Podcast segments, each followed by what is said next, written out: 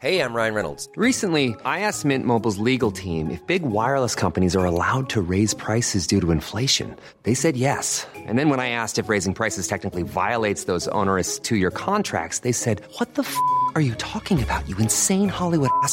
So to recap, we're cutting the price of Mint Unlimited from $30 a month to just $15 a month. Give it a try at mintmobile.com slash switch. $45 up front for three months plus taxes and fees. Promo rate for new customers for limited time. Unlimited more than 40 gigabytes per month. Slows. Full terms at mintmobile.com.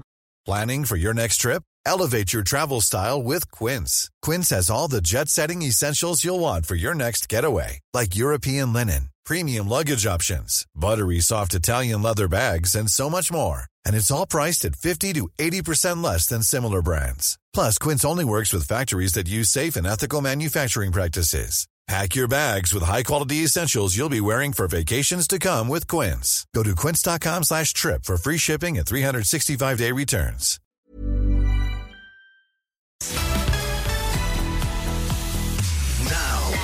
This is Cork Today with Patricia Messenger. on the home of Cork's greatest hits. Cork's greatest hits. Cork's, Cork's, Cork's greatest hits. C103. And a very good Tuesday morning uh, to you. Welcoming you along to the programme. John Paul sitting in, taking your calls as always. 1850 333 103.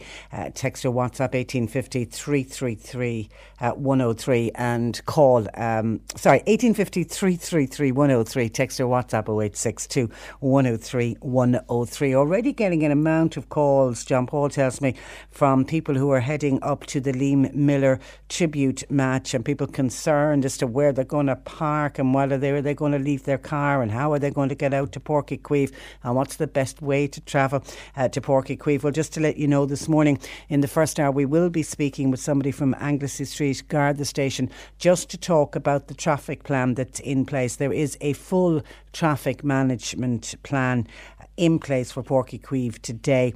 I'm thinking that they're going to do a traffic management plan similar to what they did for the Ed Sheeran concerts back in May because there was three full sellout Ed Sheeran concerts in May all happening in Páirc Uí Chaoimh to the same kind of numbers every day and the traffic management plan worked very well back in May. So I take it that they'll run with something similar. The only added dimension to it this time round is it's a working day. The Ed Sheeran concerts were held over a bank holiday weekend which was slightly different which meant you know business the the normal businesses that work Monday to Friday weren't happening while everybody else was heading up to the city. So that is an added dimension. There's extra people on the roads. There's going to be extra people in the city. So you can expect delays. I think it is inevitable if you are opting to take your car to the Lee Miller to get you to the city to watch the Lee Miller tribute ma- match, then you can expect delays. And also people who headed who've already headed to the city this morning in their normal mode of transport, heading up by car to go to work. I think when they're coming home, they can expect delays because they're they're reckoning between five and seven this evening when the match is over. People are leaving Páirc Uí Chaoimh, getting back into their cars and heading home. There's going to be a lot of traffic heading out of the city between five and seven this evening. So I think just, you know, once people know there's going to be delays and have a little bit of patience and everything will run uh, smoothly and, you know, obey all of the uh, Gardaí that are going to be on the beat, advising people and directing uh, traffic. And don't forget, there is a shuttle, a special shuttle bus that's operating. There's only one shuttle bus um, area operating and it's from Lapps Quay. I think it's about every 10 minutes is the frequency and we'll get more details on that. I know uh, earlier we were there had we had been led to believe that people who be travelling by train to Kent Kent station would be able to jump on on a shuttle bus that would take them out to Páirc Uí Chaoimh, but for, for whatever reason, I don't know what it is, that shuttle bus is now not operating. So the only place where you can pick up a shuttle bus is from uh, Lapps Quay uh, to Monaghan uh, Road, and it's something like a 10 minute frequency. We'll find out more. If you have particular questions, get them in so we can put it to the Gardaí that join us this morning because we just want everything to run off as smoothly as possible and for it to be this to be an enjoyable day. It is, of course, going to be a very emotional day, and I can't help but think of Liam Miller's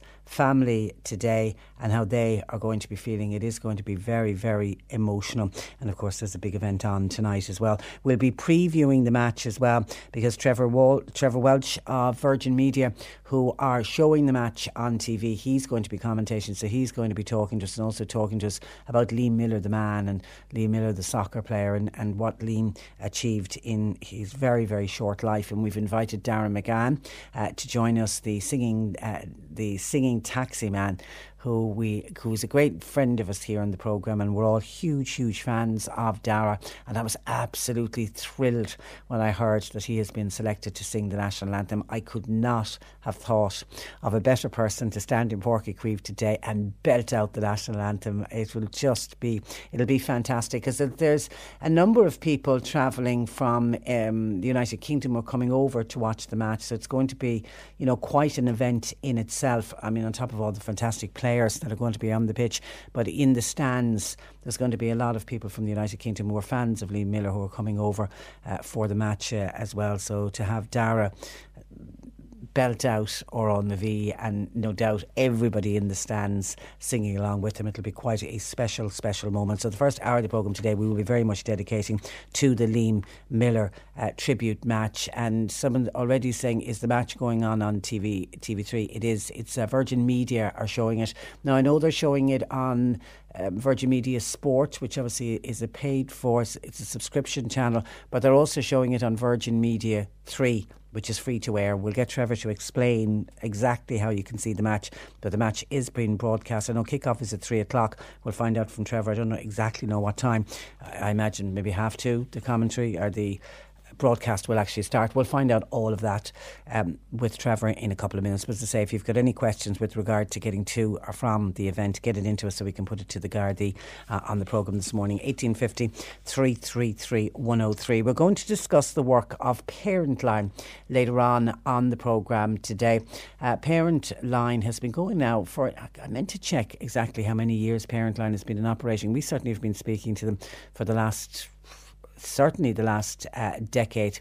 And I just thought it would be interesting. They, they, they seemingly they are so busy now. They're looking for new volunteers, and it's a Dublin based it's a Dublin based service, obviously they're looking for volunteers that live in and around the, the Dublin area. But we just thought that when you know they're looking for new volunteers, it's an opportunity to talk with them uh, about the success of Parent Line, but also to talk to them what do parents ring Parent Line about? What are the main concerns? What worries parents the most? And how has parenting changed over the years? I mean, you think back to 15, 20 years ago when people were parenting children, they didn't have the worry of social media. I mean, the ongoing argument about smartphones. What age do you give a child a smartphone uh, at? And when, then when you give a child a smartphone, how do you keep them safe? How do you keep them safe from online bullying, which unfortunately has become all too um, prevalent? I'm assuming the parents are ringing Parent Line looking for advice on things to do with the internet and things to do with smartphones because many young people from a very young age are very tech savvy, and some parents will say they're more tech savvy than they are, and that worries parents as well. So we'll we'll talk around that. And if you have a question for the experts on Parent Line, we'd love to hear from you. 1850 333 103. We're going to remember Ireland 100 years ago, and in particular the town of Fermoy 100 years ago, taking us back to 1918, which was the end of the the Great War, as it was known, World War One. And I was shocked to discover, doing some research for this piece, that 200 men from the Fermoy area didn't return home from the from the Great War. What impact did that have on a town the size of Fermoy? And then those that did make it back from the from the trenches, shell shock, um, post traumatic stress post traumatic syndrome, which wasn't known as uh, PTS at the time. People didn't know what it was. They just knew that the men that came back were not the same as the men that they uh, that they left. And shell shock was a term that was used to describe what these men and the, the mental health of these men when they came back, on top of men who came back with lost limbs, etc. In, in an era uh, where there wasn't the same services that are available uh, today. And it'll all be discussed this weekend at the first Thomas Kent History Symposium, and we'll speak with the organiser of that event on the programme today. And Joe Heffernan uh, will join us. We're continuing to discuss SAD, seasonal affective disorder. We're just coming into the winter months. The nights are already beginning to close in. Mornings are starting to get a bit uh, chilly. And for some people, they absolutely dread this time of the year because their mood goes goes down and they end up with something that's called seasonal affective disorder, shortened to SAD. And I think SAD is a great way of describing it because that's literally anyone we've interviewed over the years who suffered from seasonal affective disorder. They all, you know, when you ask them how do they feel, they feel sad. They just feel their mood goes very, goes really, really down uh, when the winter months appear and you know as soon as we get back into spring they can feel their mood lightening again and that feeling of sadness gets lifted from them. So go, we were we we started this discussion last week with Joe, and we're continuing it today. And in particular, we're going to look at treatments and ways. If you know, if you're identifying with what we were talking about last week, and if you can say, yeah, that's exactly me. I always know my mood goes down at sort of the end of autumn as we head into the winter months. Uh, then hopefully we'll be able to give you some tips to help you to lift your mo- mood for this particular uh, winter.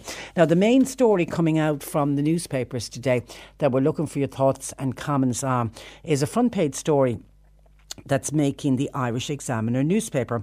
And it's a story and quotes coming from Regina Doherty. Regina Doherty is the Social Protection Minister, and she admitted yesterday that she does not at this stage have the money for the Christmas bonus. She needs 257 million euro in order to give out the Christmas uh, bonus.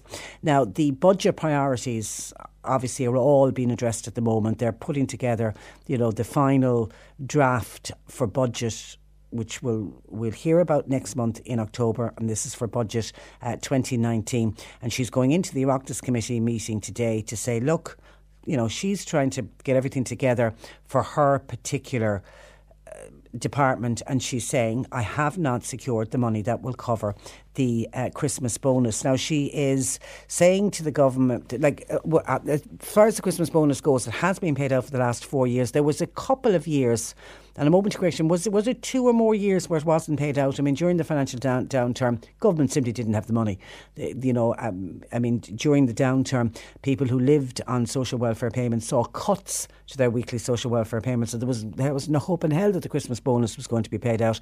And then when things started to get a bit better, they started to pay out the Christmas bonus again, and they gave it out in dribs and drabs. And we've gotten up to last year, I think it was eighty five percent of the weekly payment was paid out by way of a Christmas uh, bonus. And then over a million people received it last year. Social welfare recipients, it's not just pensioners, people with disabilities get it, carers get it, lone parents get it, anyone's on long term uh, unemployment. And last year it cost 218 million euro to pay out the Christmas bonus, and this year the minister says she needs 257 million uh, euro. Now she's saying she's hopeful, but she's just floating it there at the moment to say I'm hopeful of paying it, but I just want to put it out there. I don't have the money. The money hasn't been uh, secured uh, yet. Now, what we do know is going to happen, and, and no doubt it will be part of, the, of this year's budget because the announcement was made earlier in the year. It's something we've been campaigning on on this programme, and that was to help pensioners who were affected by the changes in 2012 to the rates in which pensions were paid out, and they've it was how the pension was recalculated, and now we know it was announced uh, earlier this year that they are allowing up to 20 years for what they're calling a new home caring caring credit because it was affecting in the main women who left work to raise families or left work to look after elderly parents. They then got affected when they hit 66, went to get their pension only to realise, sorry, you don't have enough contributions because you took this time out to do very important work, can I say, very important work in the main being rearing their uh, children. And we certainly had a lot of pensioners who were affected by those changes in 2012. So now that's going to be uh, reversed, thank God. And it kicks in from the first payments will be made in the first quarter of next year and they'll be backdated to March of this year. So obviously money has to be found for that. So that could be one of the reasons that Regina Doherty, Doherty is saying any spare money I have is going into correcting a wrong And let's let's call a spade a spade. It was a wrong what was done uh, to pensioners with those changes in, in 2012. And when we were campaigning and talking about on this programme, I kept emphasising uh, to people who were at work at the moment saying, you know, there's no point sitting in your ivory tower saying, oh, this doesn't affect me. It affects so many people, but you will only know the effect when you turn 66 yourself and you go to get your pension. So it was a campaign for future generations of pensioners as well. But anyway, that right has been wronged, but money has to be found for that to correct that. So that's going to happen in the first quarter. Regina, Regina Doherty is also saying her desire is to prioritise the needs of lone parents. She also wants to increase payments such as pensions, increase payments to carers, and to increase disability payments. And she wants to do that in line with inflation. So she's doing that in line with inflation. I don't think the increases are going to be any more than probably five euro at the upper end, I imagine, is, is what it's going to be. But she wants to prioritise, um, among other things, lone parents. Uh, and obviously, then, if she's looking at trying to balance her books, she still has to find this 257 million euro if she wants to pay out the Christmas bonus. By the way, that the social welfare budget for the full year is over 20 billion. It's a huge, huge amount of money. It's actually 36% of the gross government expenditure goes on social welfare. Will she have enough to pay out Christmas bonuses? She's saying at this stage she simply doesn't know, but she's keeping her fingers crossed and she is uh, hopeful. Um, Burr in Cork says, Trish, on social welfare issues, the government will always find money for royal visitors and popes' visits, yet they never seem to be able to find money for the less well off for housing or for the homeless, says Burr. And someone else says, Patricia, on social welfare and the very notion notion that some people might not get their Christmas uh, bonus by saying no money. Well, I think that the social welfare minister should take the seven million that the government are giving to third world countries. I heard it on the news over the weekend. So the people have to suffer so the government can give money to foreigners and those in third world countries. It is unbelievable. Uh, people really disgusted about the notion and idea that the Christmas bonus might not be paid out more in Newmarket said already been talking with some of our friends uh, this morning.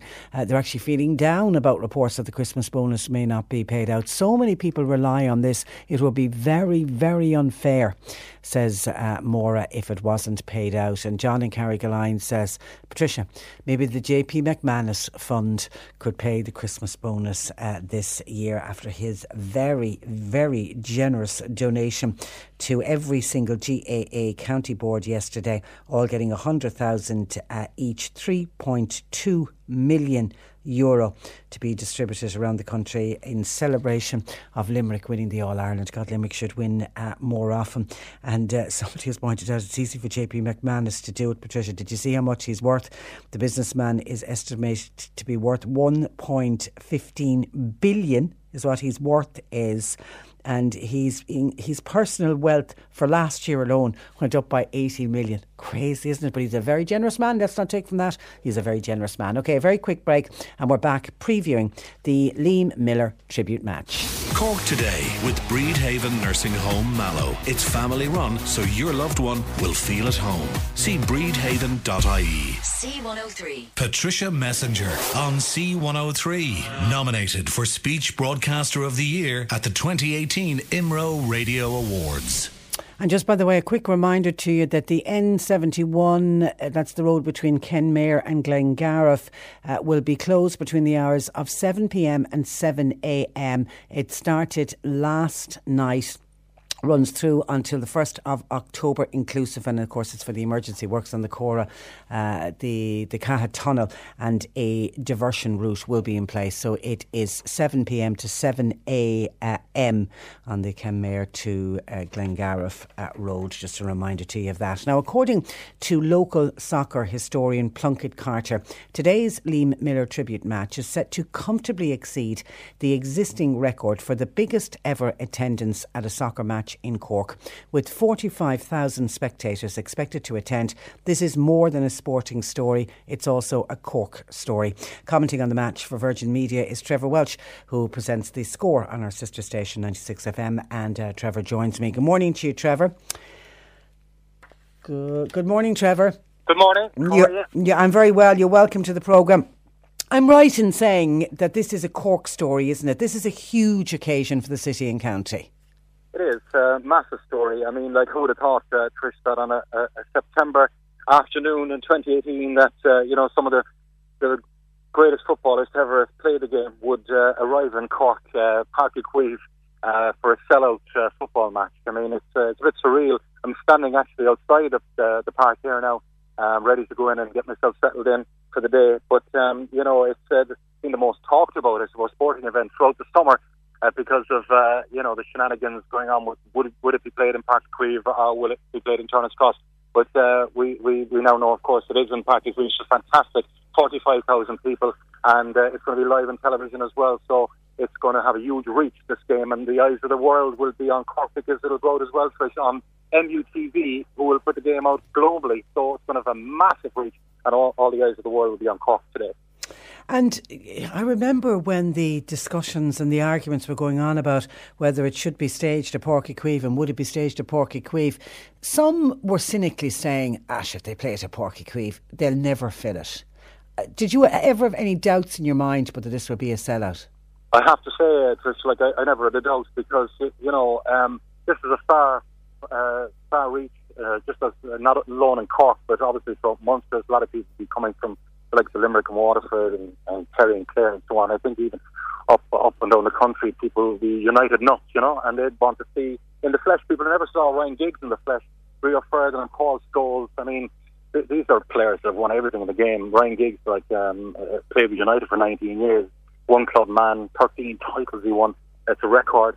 Um, you know, then the local lads that they heard so much about, like Roy Keane, is iconic in football. Our own Denis Irwin from Togher. You know, a chance to see them. The parents would say, I have to get down there and bring the kids uh, one soft match. the once in a lifetime chance. And, uh, you know, so in that respect, I uh, never doubted the, the Woodfield Páirc Uí Chaoimh. And all of those great players that you've mentioned, Trevor, by all accounts, when they were approached and this idea was floated that there would be this soccer match at the end of September in Cork, would you be available to fly over for it? Seemingly, there was no problem at all with people signing up for it. Hundred percent. I mean, you, you you must think as well. Uh, Alex Ferguson was uh, involved in the initial stages with Michael O'Flynn having meetings, um, and he was all for it, and he was going to push the United side of it. He was going to manage Man United, but he fell ill, unfortunately. So he handed the reins over to Roy to uh, to manage the team, and uh, with Roy's connections, of course, and uh, the respect that players would would have for Roy Keane uh, as, as probably the greatest leader to ever uh, play for Manchester United, greatest, probably the greatest captain to ever play for Manchester United, the biggest club in the world, you know. And uh, I think with the respect to have for Roy was a huge plus, obviously. And Martin O'Neill, with his connections, having managed Celtic, and uh, now the Republic of Ireland manager. So they're the right people in the right place. And, uh, you know, I think, um, you know, people want to come and, and pay the respects uh, to Liam Miller, who's a fantastic footballer, uh, quiet man, kind of a, a humble man, but a great football man, Chris. And, uh, you know, I think everyone uh, was clear to see that people come from all corners of the world for his funeral had uh, nothing but great respect uh, for Liam Miller, and uh, they come today to honour him in uh, the banks, the banks of the league. Remind us what Lee Miller achieved in, in what was sadly a short career. Yeah, well, I suppose what he achieved mostly is that you know any schoolboy uh, growing up and playing football along the streets, out in the streets, would, would only dream of playing for Manchester United. He supported United as a schoolboy, and he got to play for United. He got to play for Celtic. He got to play for the Republic of Ireland. He won um, the European Championships under 16, uh, which was history in the making because Ireland had never won anything um, in, in, in terms of major honours. And uh, as part of all that, and then he came home to play with his hometown club, Cork City. I mean, for a lot of footballers, playing for Cork City would be huge. Uh, but uh, he, he played for the biggest club in the world, United. You know, even though he only played around nine or ten times, but he got to play for United. Uh, played at Old Trafford, living his dream, and uh, you know that's that's that's something special. You know. Yeah, yeah, something special is is a word that you, you keep hearing uh, when people talk about uh, Lee Miller, and, and as you say, a, a very quiet, unassuming man. Yeah, um, I interviewed him once or twice down the years. I mean, uh, I was working for TV3 uh, when we um, covered the Champions League game when he made his debut. Actually, I was commentating on that match, and uh, he scored in the game as well. And Alex Ferguson um, was actually behind us in the commentary box. I knew he was coming. We tipped off that he was coming to see Liam Miller, and uh, Liam Miller was outstanding on the same night. So uh, I think Ferguson left for about ten minutes to go. He'd seen enough. Miller w- was for him, and um, you know he, he him soon after. And I know like that they had so much time for him. I was in a taxi on the way home, and the taxi driver heard my Cork accent, and he, he said, "Where are you from?" I said, "Cork," and he says, "Oh, Liam Miller," uh, and they, they just had so much time for him. And they said, "This this man has, has huge potential." Uh, he was very technical footballer, Trish, uh, technical in the sense that you know he could use both feet, he could turn you on both sides, left or right, um, and uh, never seemed to be in trouble on the pitch. Always had a way out. Small in stature, but I tell you, he could fight. And that came out, you know, uh, after his death. There's stories being told, and one of them that his mother, uh, Bridie, was looking out the window one day when he was a kid, and he was playing with bigger fellas, not physical fellas, older than him. Uh, but he, he was uh, the star of the show. But uh, Brady had said, you know, to her husband Billy, um, I'm afraid Liam will get hurt. These fellas are very big. And Billy turned around and says, no, Liam will be okay. He's my little Stanley Matthews. You know, but he, he could he could look after himself, Liam. You know, there's, there's great footage, Trish, as well, which will be shown on, on Virgin Media today. Um, of Liam when he played on a Páirc Uí Chaoimh, age about 10 or 11, in a school final. He was man of the match, and he went up to lift the cup as well. So you see that footage today, it's, it's special, you know, it's a bit emotional. Um, you know, but, yeah, uh, and actually, emotional is, is a good word because let's, I mean, let's not forget, Liam only lost his very brave battle with cancer just in February of this year. I mean, it isn't even a year since his family uh, lost him. I mean, his wife Claire and the three children who are obviously going to be there today. Very emotional day for them and the rest of the Miller family. Uh, will be. Um, you know, he, he passed away four days shy of his 37th birthday. Massive loss uh, to his, his three kids and his wife and his family. And um, you know, it's. Um, I think I think Liam though will be will be proud today. You know, um, for, for this match and his memory in Cork. As you rightly said, it'll be the biggest attendance for match ever in the history of, uh, of this great sports city and county. And um, you know, I, I I think it's going to be a, a fitting tribute, and um, no, it'll be an emotional day for the family. But um, you know, it, it, it, it's a great day for, for football. I was going to say, you know, it's a it's a football day, it's a family day, and it's a, it's a Liam Miller day. You know, Okay, um, I'll let you go because I know you're you're trying to get into Páirc Uí Chaoimh to get organised. What time does the broadcast start? two o'clock on air. Two on o'clock. Vir- yeah, on Virgin Media Three and on Virgin Media Sports. Uh, Virgin Media Three is the um, is the old TV Three, shall we say? And the extended highlights tonight, for ten o'clock on Virgin Media One, so everybody will get to see it. Okay. And uh, should be some occasion. Okay, we look forward to listening to your commentary, Trevor. Good luck with it, and uh, thanks for joining us.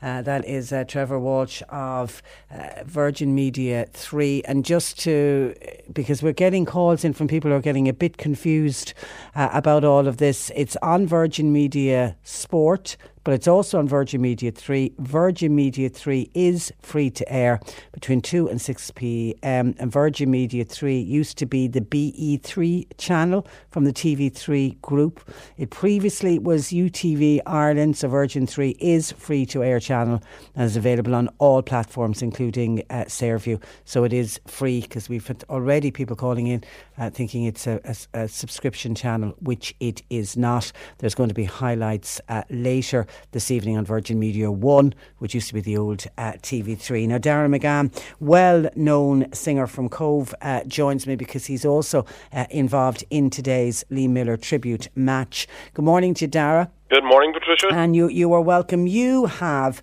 the absolute great honour of performing the national uh, anthem. And it was because of your own initiative that you've been selected to do it. Tell me what happened. Well, you see, I was conscious that I had performed the national anthem in Croke Park in 2014, and things were really on the up. Then I got the setback with health, but no, no matter about that, when I, when I heard the Liam Miller testimonial was coming on, I was a huge fan of Liam Miller. I'm a huge fan of the Republic of Ireland. I've been to the Aviva. I just wanted to reach out myself, and I contacted Mike Loughlin, the chairperson, and I said, "Look, I have done the anthem before." and it would mean a great deal to be there as part of the day to celebrate the life of Liam Miller, to be there as a support for his family and his friends, and just be part of the occasion. And I was just blown away when they came back and said, Look, the committee have met and we'd love to have you to perform the anthem. Have you performed it in Páirc Uí Chaoimh before?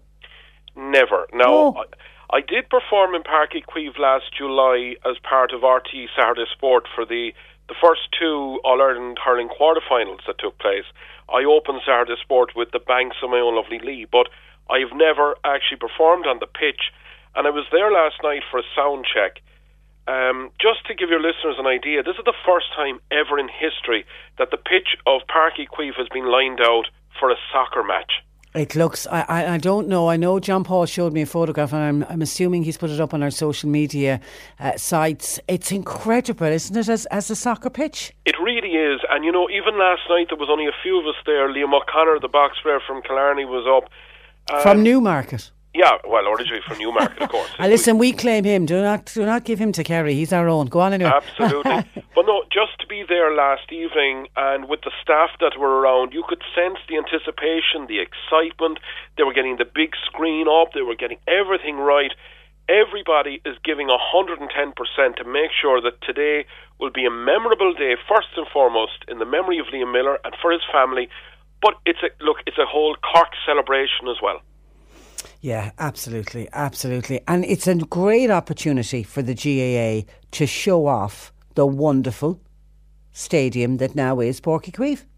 It really is. And I spoke recently to MEP for Ireland South, Sean Kelly, former uh, uh, president of Cumann Lúthchleas Gael, and he was doing a bit of work in the background. And he said, look, yeah, Croke Park was huge when Ireland played England in the rugby and the two anthems were sounded, but he feels that this will be even more emotional in Cork, given the significance of the event, of what it's about, but also the first time ever that a soccer match will be played on the turf of Park Queeve, where the likes of Christy Ring would have graced in the past. Mm. Yeah, and, and um, as you, you, I know you were on hold when I was talking with Trevor. Uh, it is going to be a very emotional day. I mean, I'm very conscious of, of the Miller family and how emotional it'll be for all of them. Uh, very much so. Look, I mean, Liam only passed away in February, so it's still very raw for them. But I'm sure they'll get great healing and great comfort when they see so many people from different uh, worlds of sport gathering today under one roof for one reason to remember their own loved Liam Miller. And to be a part of that is an honour and a privilege. How did your sound check go yesterday? Went really well. Um, I was up with the Barrack Street Band last Friday night, and I got to say, my goodness, they are just incredible. And they were so welcoming, and we went through the anthem. We had two run throughs, and they said, Dara, that's fine. So, look, it's going to be really special. The fact that President Michael D. Higgins is going to be there as well, it'll put a real international feel on it, but a real homely feel as well. And I, I just can't wait. I'm excited. I'm a bit nervous. I, I think back to when I first performed the anthem with Cara O'Sullivan was my mentor for uh, the Dublin St Patrick's Day parade many years ago, and I remember she came to me beforehand and she said, "What are you worried about?" I said, "The words, no, Dara, get up and do it." So I'm ready to go. You'll be you'll be fantastic, and and I think we're all going to be so proud of you. And I think there's something very special that it is one of our own is is singing because you know I mentioned it in my introduction piece with uh, Trevor. While this is you know a a sports story, this this is also a Cork story. Well, it, it is. And when, when you were talking to Trevor, um, I'm reminded of the fact it'll be emotional for him because I had the honour of singing for his father's funeral a number of years ago. And I would have soldiered with Trevor years ago when Cobh Ramblers were really up on the heights. I was their match announcer. He used to be covering it. And, you know, it, look, it's going to be emotional for everybody. Yeah. But it'll be a great day for Cork and a great day for Ireland. It will, it will, it will indeed. Okay, listen, enjoy it because the, you've got to enjoy it as well. As I say, I know you're going to be nervous, but no better man uh, to do it. We certainly will be all very proud proud of you, and I can't let you go without asking the album. What's happening with your album? I'm delighted to say the album will be out in advance of Christmas. Will it? Will you come join us in studio and have a chat with us about it when I it's would be delighted, Patricia. I really well, would. well, we look forward to that. Uh, Dara, pleasure as always. Thank you for that. Listen, thanks for all your And, support. uh, really appreciate it. Thanks for joining us. Bye bye. The wonderful Dara McCann. Uh, keep a lookout for him. If you're going to the match this afternoon, he'll be singing the national anthem. And if, uh, like myself, you'll be watching it at home on TV on Virgin Media Sport or on Virgin Media 3 from 2 o'clock uh, this afternoon. The wonderful uh, Darren McGann. Uh, 1850 333 103. We're going to take a break and we are back with advice if you are travelling to the match from An Garda Síochána about the traffic plan that's in place. Cork today with Bridhaven Nursing Home Mallow. It's family run, so your loved one will feel at home. See bridhaven.ie. C103. Hi, I'm Simon Murdoch. Join me for the all new Cork's More Music Breakfast on C103. I'll bring you all you need to know every morning and plenty of Cork's greatest hits. Turn on C103 and wake up with me. The all new Cork's More Music Breakfast starts Monday, only on C103. A full traffic management plan is in place for the Lee Miller tribute match today, and Sergeant Peter Murphy is the at the Communication centre for Anglesey Street Garda Station. And Peter joins me. Good morning to you, Peter. Good morning, Patricia. Uh, and and you're you're welcome. I take it the best piece of advice to people attending is to use public transport. Absolutely, and uh, I think this type of occasion because we've never before had anything like this um, in Cork before, and certainly with such a such interest, it's it's a unique event. So it's going to bring people from far and wide. Um, so you know, a lot of people, local people, will probably be more used to the the traffic management systems that we use here. But people that might be travelling from further afield, uh, no harm for them just to take note. Um, probably the biggest issue that people will encounter is that there is no parking down here at Páirc Uí Chaoimh or on any of the approaches to it. And um, using public transport certainly is going to be uh, an advantage for anybody. Walking to the venue, if at all possible, is ideal because that'll get you there faster and particularly at the end when, when the match is over, getting back back into the city or back to your car or whatever, um, it, it's going to be the fastest way. The sun is actually starting to come out here Great. in Park, Páirc Uí Chaoimh at the moment, so it, it looks like the the weather is going to be favourable. That will help people. Now there will be shuttle buses in operation from the city centre. They'll be leaving from two locations actually. Uh, the main one is Lapps Quay, and that will that service will commence at twelve midday, and the buses will depart at intervals of ten minutes, and they'll drop people just uh, maybe 300 metres from the from the stadium here. So that's an ideal. Uh, And, and and specifically for people who you know mobility issues, not able to do uh, a long enough walk. But I mean, if you're able to walk it, walk it is the advice. But the shuttle buses are there for people who, who just that walk might be a little bit too much for them. They are, and a lot of people travelling from the county and from other parts of the country will be doing so by train. When they arrive at uh, Kent railway station, there will be shuttle buses uh, leaving from the, uh, the railway station there as well. That will bring them directly down here. So that they've, they have two options there. All right, so just to emphasise that again, because we thought that that shuttle bus had been cancelled, that is definitely going ahead. Kent Street Station, shuttle bus operated by Bus Éireann, and, and we were initially told starts from 12 midday. Yeah, I can confirm that the buses, the shuttle buses, Is- will be running from the, the railway Okay, because I know there's and, a and there certainly is a lot of people from the North Cork area who are jumping on the train into Kent Station. So if you need to get the shuttle bus, the shuttle bus will be outside uh, the door. Where are you suggesting people park their cars? Um, okay, you've got the, the park and ride at Black Ash is, is open today, like because today is a normal working day, and uh, that's one option for people. You've got over at Mahon Point, where the ice rink is usually held at Christmas time. There's parking there for approximately 400 cars. That will open at 12 o'clock. Also, the Park Camogie grounds in Mahon, that's opening at 12 o'clock. And you've Blackrock Hurling Club on Church Road that has significant capacity there for parking as well. Plus all of the all of the usual um, car parks in the city centre, the multi stories and the other car parks, they're all open as well. So people should consider that um, as an option and then factor in that they'd either walk down to the venue or that they would take a shuttle bus. Okay, the crowds at today's match, Peter, are going to be very similar to what turned out for each of the three Ed Sheeran uh, concerts. And we know how well your traffic management plan operated for those three concerts. But is the added dimension that this is a working day, does that throw, throw extra traffic into the mix? Oh, it, it definitely does, and you're quite right. You probably have a similar similar type of crowd and similar movement of people as uh, Ed Sheeran concerts. But it being a working day, um, a lot of people won't have anything to do with this event here today, and they're just going about their daily lives.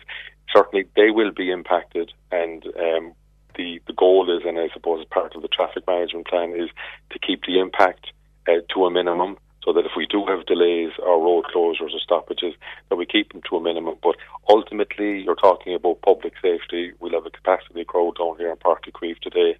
The vast majority of those people will be walking back to the city at the end of the match, and that, that will bring them, I suppose, uh, up to the city centre roughly around uh, rush hour time.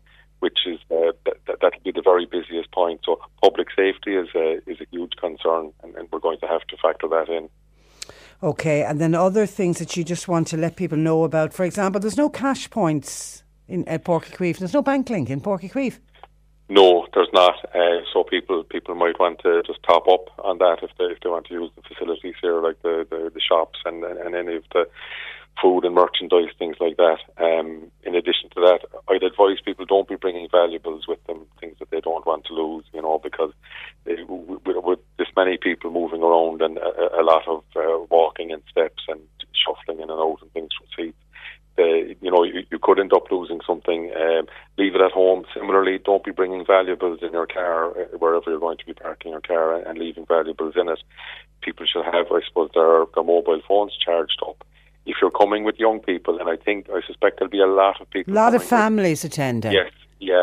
Again, have a meeting point picked out, you know, someplace that if you do get separated, that you can meet up after the match, whatever the case may be, and also that you'd have some power left in your mobile phones. I, I think everybody here today is going to be taking photos and, and streaming videos and whatnot because it's going to be such a spectacle. But important to have a, a bit of power left for the end of the match if you do um, split up from anybody or you're, you're arranging a spin later on or something like that. So there are a few basics, and, and I suppose very important, really, you know, people have a little chat with their children, even teenagers, you know, just so if they are going off or doing anything or going to the shop and things, that they know exactly where, where you're going to be and where you're going to meet up with them. I think that meeting point is, is a great idea because I was at one of the Ed Sheeran concerts and there was a group of us and we all had our mobile phones and not one of our mobile phones worked. And it was because of the volume of people trying to use the networks. And I'm assuming it's going to be something similar today. So don't be relying on your mobile phone when you're inside in Páirc Uí Chaoimh thinking oh, I'll be able to contact somebody if I get lost. Your mobile phone may not be working at that moment in time. So I think a meeting point is certainly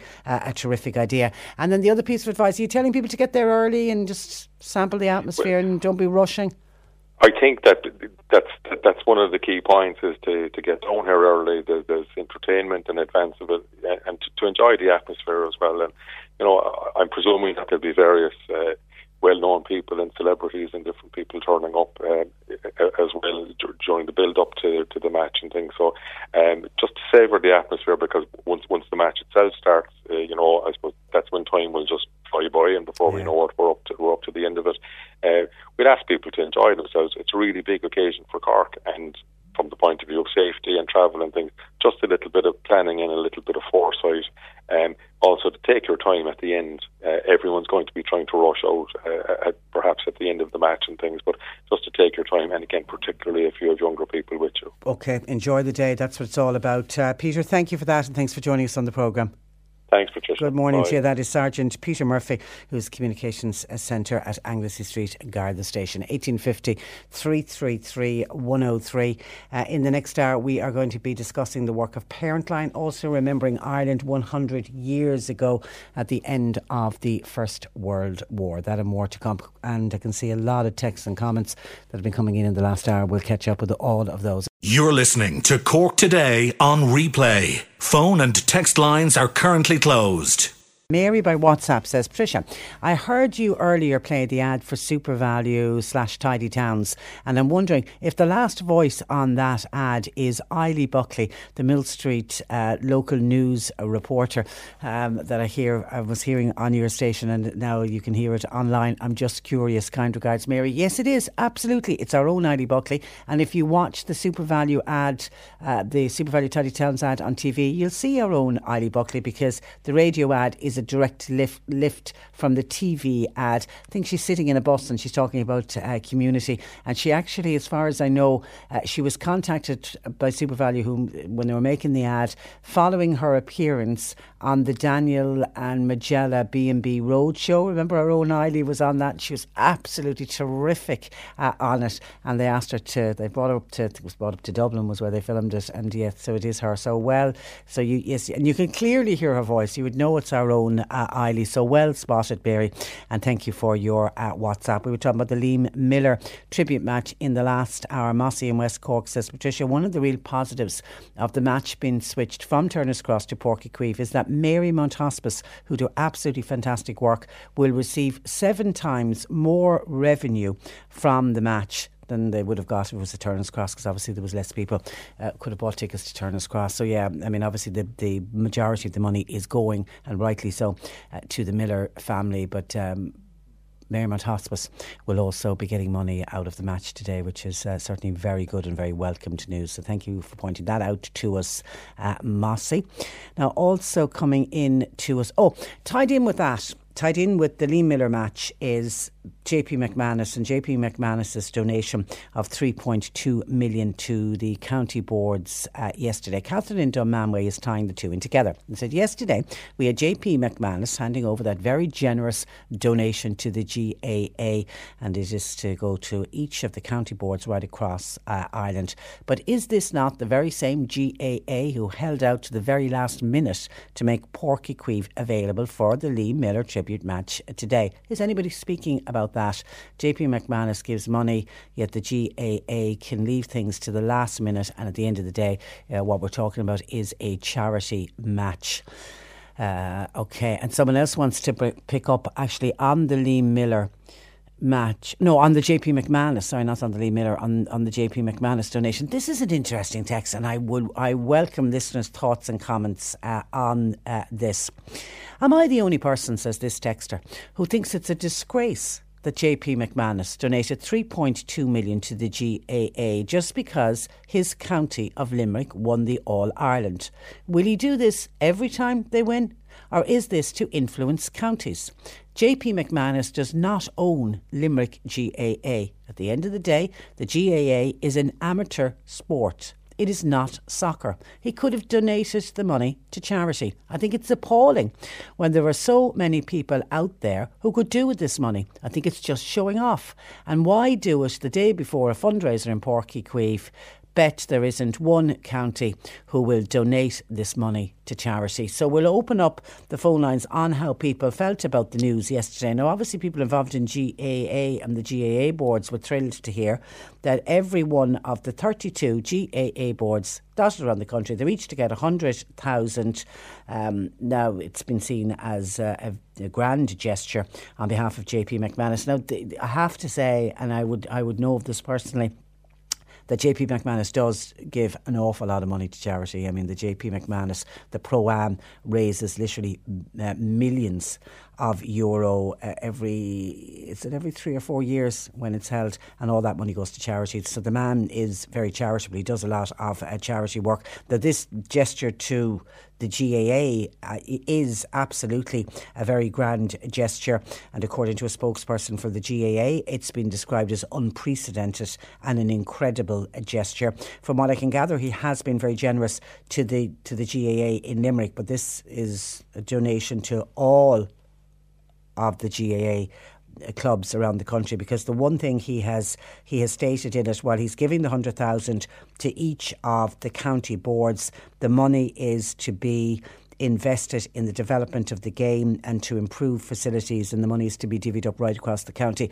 I would be very interested to see how the money gets divided up and will we ever get to hear where the money actually uh, goes. I mean, if you think, I mean, I'm, I'm not in any way poo-hooing the, uh, for Cork County Board. I mean, I'm no doubt they're thrilled with the 100,000. But when you look at the size of Cork County, and you divide that money up, you know, compared to some of the smaller counties, the 100,000 will go much further in some of the smaller counties than it will in a larger county like ours. But it's certainly, it's been seen as a very generous donation, but somebody is thinks it's a disgrace. And somebody else that I saw, and this made, there was a lot on social media last night about this, and I was, I was chatting to somebody yesterday who made the very same point to me, to me saying it's easy for him, he can write it off in tax. Uh, you know, it's easy for, when you're that wealthy, to be able to make very generous donations and uh, make very grand gestures like this when you're worth the amount of money you are worth. And as we mentioned, somebody else pointed that out to us, he's worth 1.15 billion. But on the other side, are we a nation of begrudgers? Instead of saying, well done to JP McManus, he didn't have to give the 3.2 million to the GAA, but he got so excited because his home county, and he was very excited about the, the win. I saw him on the day at the match. I mean, there was nobody more excited. He was a very proud Limerick man. And to celebrate their win, he's given this money to, to charity. Are people just being begrudgers by saying it's a disgrace that he gave this money and he should have given it to charity instead? Your thoughts welcomed on that, uh, please. 1850 333 103. And the other issue that really is getting people very, very annoyed today is the very suggestion that the Christmas bonus has not been secured yet by the Minister for Social Protection, Regina Doherty. She's in today with her budget priorities to the Oireachtas meeting, and she, in advance of that meeting, she said, I have not secured the required money needed. 257 million is the amount needed for the Christmas bonus, and she said she hasn't secured it yet. Nora in Bandon was on uh, to say the TDs need to do something about this. Nora herself is trying to do something. She said, I rang uh, Margaret, Deputy Margaret Murphy O'Mahony's office this morning in Bandon to say, telling Margaret Murphy O'Mahony she needs to do something about it. Nora also rang the leader of Fianna Fáil, Micheál Martin, and somebody in Micheál Martin's office told Nora in Bandon that they would have got no Christmas bonus last year, only for Fianna Fáil, who are propping up the Fine Gael government with the supply and confidence arrangement. And somebody in the office says that it was Fianna Fáil who fought for the Christmas bonus last year. Nora says, I feel us that have to live on social welfare, and in particular old age pensioners, have no one to speak up for us. We can't get a loan from a bank if we need money to do something, change a car, etc. So, how are we expected to survive? We rely on our uh, Christmas bonus. Richard is in Mallow. He's contacted contacted us. Good morning to you, Richard. Good morning, Patricia. Your, your reaction to this news that the Christmas bonus hasn't been secured for this year? Well, it's a bit of a joke, like, because at the same time, there's people going to be struggling there now to be, you know, buy Christmas food, buy the presents for the kids. It's just going to be tight this year if there is no Christmas bonus. Um, do you rely on Do you rely on a Christmas bonus?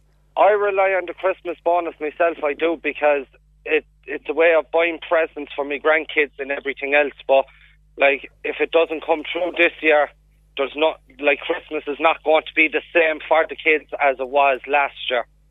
And that's what a lot of people do with the Christmas bonus. It literally is used for Christmas. Yeah.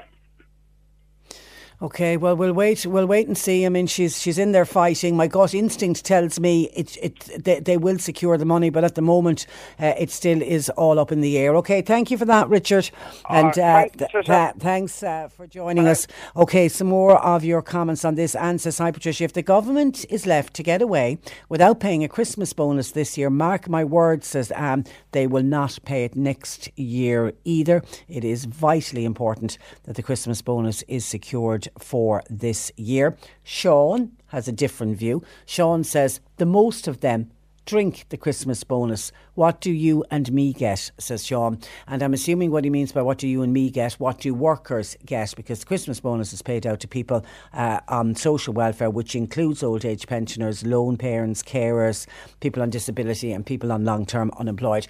I suppose, Sean, the argument could be used what do workers get? Because uh, that they have the opportunity, they might be in a company that pays out a Christmas bonus. Not every company pay out a Christmas bonus but I suppose the other argument is if you're at work, you have the opportunity maybe overtime to earn extra money. Where if you're living on social welfare, that's the only, as Richard was explaining there, that's the only form of income a person has. They have no opportunity to earn like an old age pensioner, somebody um, um, long term unemployment, somebody on disability, uh, carers allowance. They don't have the opportunity to go out and earn extra money. So the only bit of extra money that they can depend on to make Christmas you know, to buy luxuries or to buy presents or whatever it is, they rely on the Christmas bonus. So I suppose that's what the argument uh, there would be. Another, in- thank you for your text, Sean. Another interesting point saying, why is Regina Doherty saying that this year, that she doesn't, she hasn't secured the funding? The unemployment rate has continued to fall all year. So, if anything, there should be a surplus in her finance. Otherwise, She's not doing very good bookkeeping. And it's interesting that you make that point because Regina Doherty yesterday, when she was flagging this point, that the required money hasn't been set aside as of yet. She did say that the live register has continued to decline at an extraordinary rate. So your point is right. If the live register has fallen at an extraordinary rate, then why? Surely she does have. She has extra money uh, in the coffers. Uh, she needs. She certainly needs to be uh, questioned on that. That is for sure. Thank you for that uh, point. And Marie says, "What about the short?" Talking about the shortage of government money for the Christmas bonus for old age pensioners, sure didn't Apple pay all the tax money back that they owed to this country. Wasn't that quite a few billion? I tell you, if they don't put their hands in the coffers and give a few extra bob to the people that made this country, then the country should simply revolt, says Marie. And Marie is right. Apple have paid, when you say a few billion, it's actually 13.1 billion, is what the EU Commission ruled that Apple had the Apple had received unfair tax incentives in Ireland, and they reckoned 13.1 billion was what the EU said that Apple owed. Now, Apple have paid the money; it's been fully deposited into an escrow account set up by the government. They've paid the 13.1 billion. Plus, they've paid interest of 1.2 billion. They've been paying it in instalments across the year quietly, and then it was last week it got announced that all the money has now been uh, paid back. But of course, the Irish government want absolutely nothing to do with this because they're saying nothing to do with us. We did not give them any special deals. Uh, it's funny, isn't it, that the government, because both Apple and the Irish government are appealing the original ruling by the EU, uh, saying that the iPhone makers' tax treatment was in line with Irish and European Union law. The EU are saying different, and Ireland don't want the money. But anyway, it's sitting in, it's sitting in a, an escrow account at the moment. And Paschal Donohoe, the finance minister, said that the investment managers would make low risk investment decisions. Oh dear God, make sure they're low risk. Don't lose any of this money because don't you know it's got to go back to Apple. Uh, he also says low risk investment decisions will be made, and the Irish taxpayer would be protected from any losses. That just puts the fear of God in me. C103 Jobs. Store manager and an assistant store manager and shop assistants are all required for a new supermarket which is coming shortly to Cork City. Home Instead Senior Care, they're recruiting caregivers for Bandon, Bishopstown, Blackrock, Wilton, and the city centre areas. And deli staff are wanted for a large supermarket in the in Cork city centre under a well-known brand name. And Caremark Cork are hiring qualified and experienced carers for older people and people with physical and intellectual disabilities. You'll find all the details and more job opportunities by going online now. Just go to c103.ie forward slash jobs for more. This is C103. Cork today with Bridhaven Nursing Home Mallow. It's family run, so your loved one will feel at home. See bridhaven.ie. C103. And on the JP McManus very generous donation of 3.2 million to be divided by the 32 county boards, 100,000 euro to each GAA county board. And JP McMahon is doing it to celebrate uh, his beloved County of Limerick's All Ireland hurling win this year.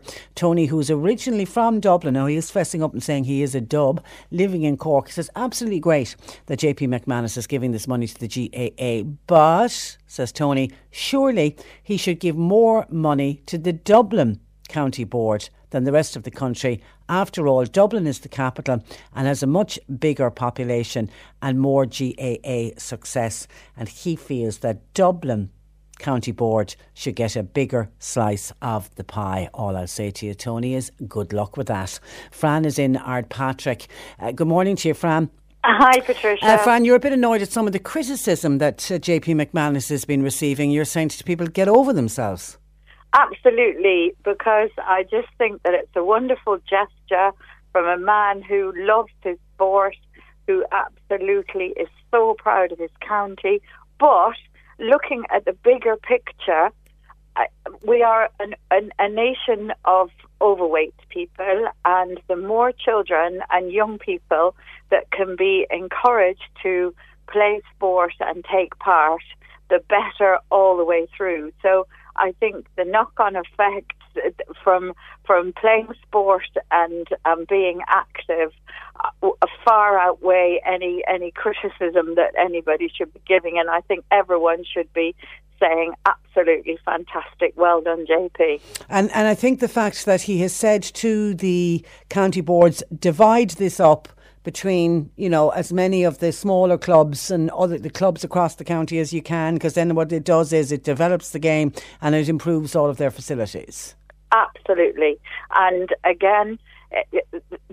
You know, the, all the all the young ones at the, in rural Ireland, the the total um, community spirit created by the, the the people playing the games and parents and everything. There's there's always going to be people who knock everything, but I think this is a, a wonderful gesture, and that the knock-on effect from it will be excellent.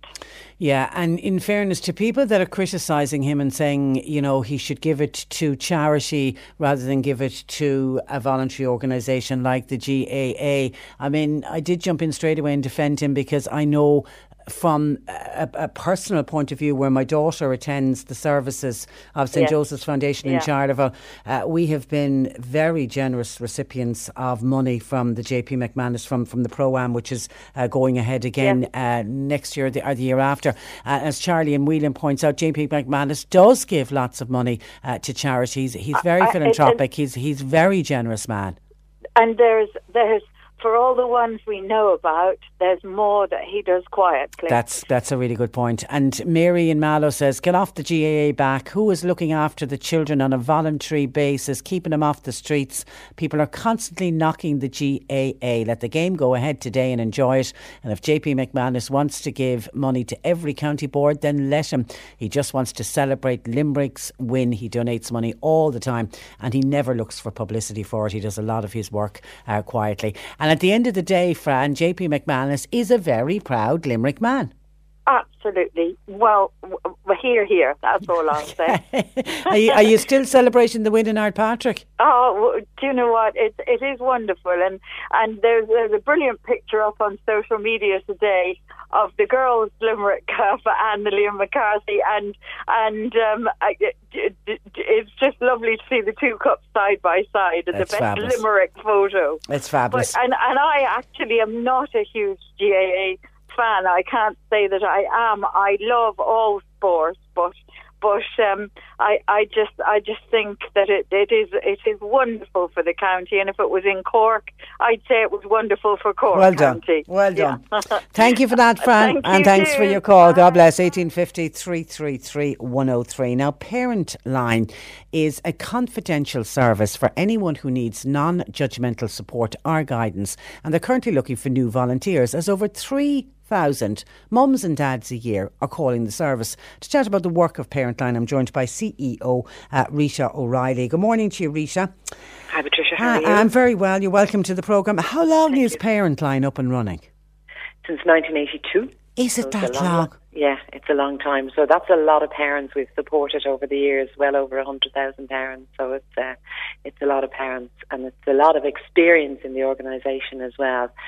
And we currently have some volunteers who are with us over 30 years. Wow. And so they have, you know, they've been parents, they're now grandparents, maybe even great grandparents at this stage, but they've supported a lot of parents and have a lot of experience that they can share and give to parents who ring in. And have the type of calls changed over the years? Absolutely, they, they they come in waves, different different calls over the years. When Parent Lines was set up first, it was around postnatal depression and young mothers feeling isolated and alone because all the cities in Ireland were beginning to expand, and where we would have been living beside our parents or an aunt or whatever for support with a new baby. Now, sometimes young mothers are out in the middle of a anonymous housing estate and didn't know where to turn. So that's what originally what Parentline was set up for. So originally it was around postnatal depression and, and young babies. And then over time it grew. We found that we needed to expand it because the people were ringing in and saying, "No, I want to ask this question, that question." So we we trained our volunteers in whatever topic came up. But um, during the eighties, we had a lot of calls about drugs, or well into the nineties, really, a lot of calls about drugs. And now the most frequently occurring one is anger and aggression and child to parent violence. So uh, things have changed a lot. Anger and aggression. This is the children turning on the parents. Exactly, exactly. Wow. Now that goes from the banging the door, the slamming the door, the shouting. You know that Yeah, the teenage. teenagers do. yeah, yeah. They do, uh, right up to just uh, physical violence. You know, so it's it's a bit of everything. It's a bit of everything. Do more do more mums than dads ring you? Yeah, 84 percent of the calls are from mothers, um, way more um, mums than dads than dads. And then the, the calls come from all over the country. They sort of reflect the population. You know, we get most from Dublin, a lot from Cork, a lot from Limerick. You know, so it's uh, they reflect the co- population. And, And there are all sorts of people. I you know, like there's every age group, but also every social class and rich or poor, and everybody rings. You know, because everybody who is ever a parent has a question to ask. Yeah, yeah. And you are a, a volunteer led service. Who typically volunteers for Parent Line and who makes it for a good volunteer? uh, somebody who can listen. That's somebody who has three hours a week to spend with Parent Line, and they can listen. They can because what our main job is to sit with the parent and give them the time and the space in a non-judgmental, confidential way that they can explore what's going on in their world, and we'll ask the open questions and. More often than not, the parent will hang, hang up at the end of the call and say, "Thanks very much. I'm going to do exactly what you told me to." we haven't told them to do anything. You know, Yeah. they, we've just allowed them that space where they can explore it and think about it, and they come up with the answer themselves. And I mean, we all turn to our parents and our auntie and whatever, and they say, "Ah, that'd be grand," or "Leave them alone," and you get, and, and you're thinking, "No, that's not what I wanted to hear," you know. Or worse again, they say, "Exa- "Tell you exactly what you should do," and that's not what you want to hear. So you want to think about it and deal with your parenting issue in your family's way, the way you want to deal with it. Well, I suppose for the modern parents uh, today, social media is, is something that wouldn't have been there when you started out back in the 80s. And this, the ongoing argument of smartphones and what age a child should be allowed a smartphone and the, the what we would often hear about every other child in the class has a smartphone I want Yeah. one should you give one if every other child in the class has a smartphone No, it's up to you as a parent to decide when your child gets a smartphone or anything else, either an Xbox or a PlayStation or whatever it is. It's up to you to decide. I can afford this or I can't. I, I want to, you to have it or I don't want you to have it. Or these are the boundaries I'm setting around. Okay, I'm allowing you to have a smartphone, but you must hand it up at eight o'clock in the evening or whatever the rule is, and the age appropriate rule is in your house. And it is up to the parent to say and do that. Yeah, and it can I- be hard to say no it is very hard. It's very, very, very hard. But it, I mean, it, you just have to be strong. And I, I suppose if a child is used to the parent laying down rules, sound very hard. Boundaries, laying down boundaries. Um, then they'll hear the parent. Actually, I was sitting on the bus yesterday evening beside, I would say, first years, and um, one youngster said, I told my mother where to go using bad language, and she took my phone off me for four days. And she said, and, he, and the others were saying, "Ah, she should have given it back. You could have pounded her, and she would have given it back." And we said, "No, my mother would not give me back the phone. She took it off me for four days, and he had it in his hand there, so he'd obviously gotten it back." yeah And you know, and they said, they said, "Was she giving out hell to you?" And they said, "No, she didn't. She just said this is not allowed in our house." Took the phone off her, off him, and that was the end of it. And I thought, well done oh, mammy that's well done. Yeah, Mammy, and, yeah. and you know something, he'll rem- he'll stop and think the next time he decides to use an expletive. And not only would he stop and think, but the three lads he was with heard as well. You know, Yeah, yeah. Uh, the story I often tell uh, about a friend of mine who had uh, three young children, and they're all grown in now to fabulous young adults themselves, um, and they wouldn't share. It was a particular instance where they wouldn't share sweets that they had, and there was a big argument going on in the car, and literally No, there's a there's a littering st- sp- uh, part of the story. She literally took the sweets from them and threw them out the window. And they, those three kids, young kids, as adults, still talk about. God, remember the day Mammy threw the sweets out the wood road? They got such a shock. And and the big thing, did you share after that? Jesus, of course I shared after that. they just, you know what I mean? Have Th- one that when something like that happens, Yeah. it just sticks in your mind, going, "Whoa, no means no in my house." Yeah, and I mean, parents obviously don't want to be negative all the time. You know, you, you want to be positive, but you, you create those rules for what is necessary. You know, Mm. you don't have to have rules about everything, and everything doesn't have to be hard and sharp and whatever. But you create the rules for what is necessary in your home to make life happy for parents and kids. We had a mother contact us last week, Rita, about the amount of homework her sixth class son receives. Is homework a constant battle in many homes? Yeah, absolutely. Absolutely, it's a constant battle. We get a lot of calls about homework. There tends to be rules. Off the top of my head, I can't think of what it is at the moment. But, you know, they say in first class it's a half an hour, by sixth class it's an hour and a half, or whatever it is, and they shouldn't do any more than that. Oh, very well, isn't it? You know, and if you've got a child that's got some sort of difficulty, like a child with dyslexia or dyspraxia, so one of those where they've got a little difficulty learning, it's going to take longer. It's going to take stress. It's going to be um, hard. And I suppose all you can do is say, look, let's do the homework when you come in from school. Spend the hour doing it. You probably need to put down your own parents have to put down their own phone, turn off the telly, turn off their own radio, you know, so that they're concentrating as well. And even if they're not sort of doing the homework with the child, but there's no distraction for either parent or child because otherwise stress will build up. And you say, okay, here we go. We're spending this time with the with the homework, and if it's not done in an hour or whatever is relevant for that age group, it's not done, and you just have to go in and tell teacher in the morning that you you can't do it in an hour. End of story. Um, but that's that's very easily said. Very, very easily said. Because meantime, you're trying to make the dinner. You've got another child doing other homework. You've Yeah. got you know, a project that needs to be done and there's, oh, this has to be done tomorrow and all of those kinds of things. So it's very, very hard. I know I used to dream when my children were small that they had an extra hour in school and not do any homework, but mm. That wasn't going to happen. you know. Yeah, yeah, and and I know that you're not alone. It happens in nearly every house. I read a really good uh, piece. It was in the uh, I think it was in the Irish Times this week. Or somebody talking about the, the novelty of, of of back to school as well, well and uh, truly worn off. And the headline was, "I didn't like homework as a child, and I hate it even more as a parent." So know Oh, know that you're not alone. Okay, so uh, and the other thing is, I have two children. One never had a bother doing her homework. She just came in and did it, and that was it. You know, not Yeah. that she was brilliant or anything, but that was her, the type of person she is. And my youngster, nah, that was another story altogether. You know, so kids different, families differ. You know, and they both have the same rules. Mm. That's what happens. Yeah. okay, how can people contact Parentline, Rita? It's one eight nine zero nine two seven two seven seven or eight seven three three five hundred oh one eight seven three three five hundred. The number. numbers are on the website parentline.ie. Okay, you have a great website, by the way. I'd suggest anybody to go and take a look at it. It really is uh, informative. Uh, Rita, pleasure as always. Thank you for that. Thank and, you, uh, thanks, Thank uh, thanks for joining us, and uh, good luck uh, getting their volunteers uh, to maintain what is a great service at Parent Line. That's Rita O'Reilly. 1850 333 103. John Paul takes your calls, text or WhatsApp oh, 0862 103 103.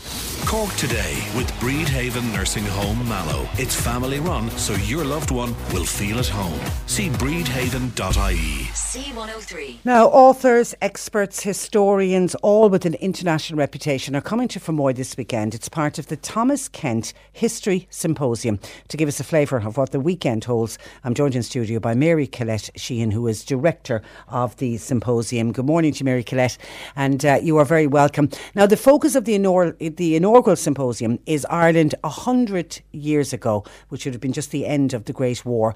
What was Ireland like back in 1918? Well, first of all, thank you so much for uh, welcoming me here this morning, and I'm really delighted to be able to talk about something that I think, uh, which is the general gist of this symposium, hasn't been talked about. I'm not talking only about, for example, at the end of uh, 1918, we're talking, of course, about the end of World War One, but there's a whole lot of hidden histories and subtle, nuanced histories that are lurking around our psyches. And that sounds maybe an odd way to come at this, but they're waiting. They're they're waiting to be heard.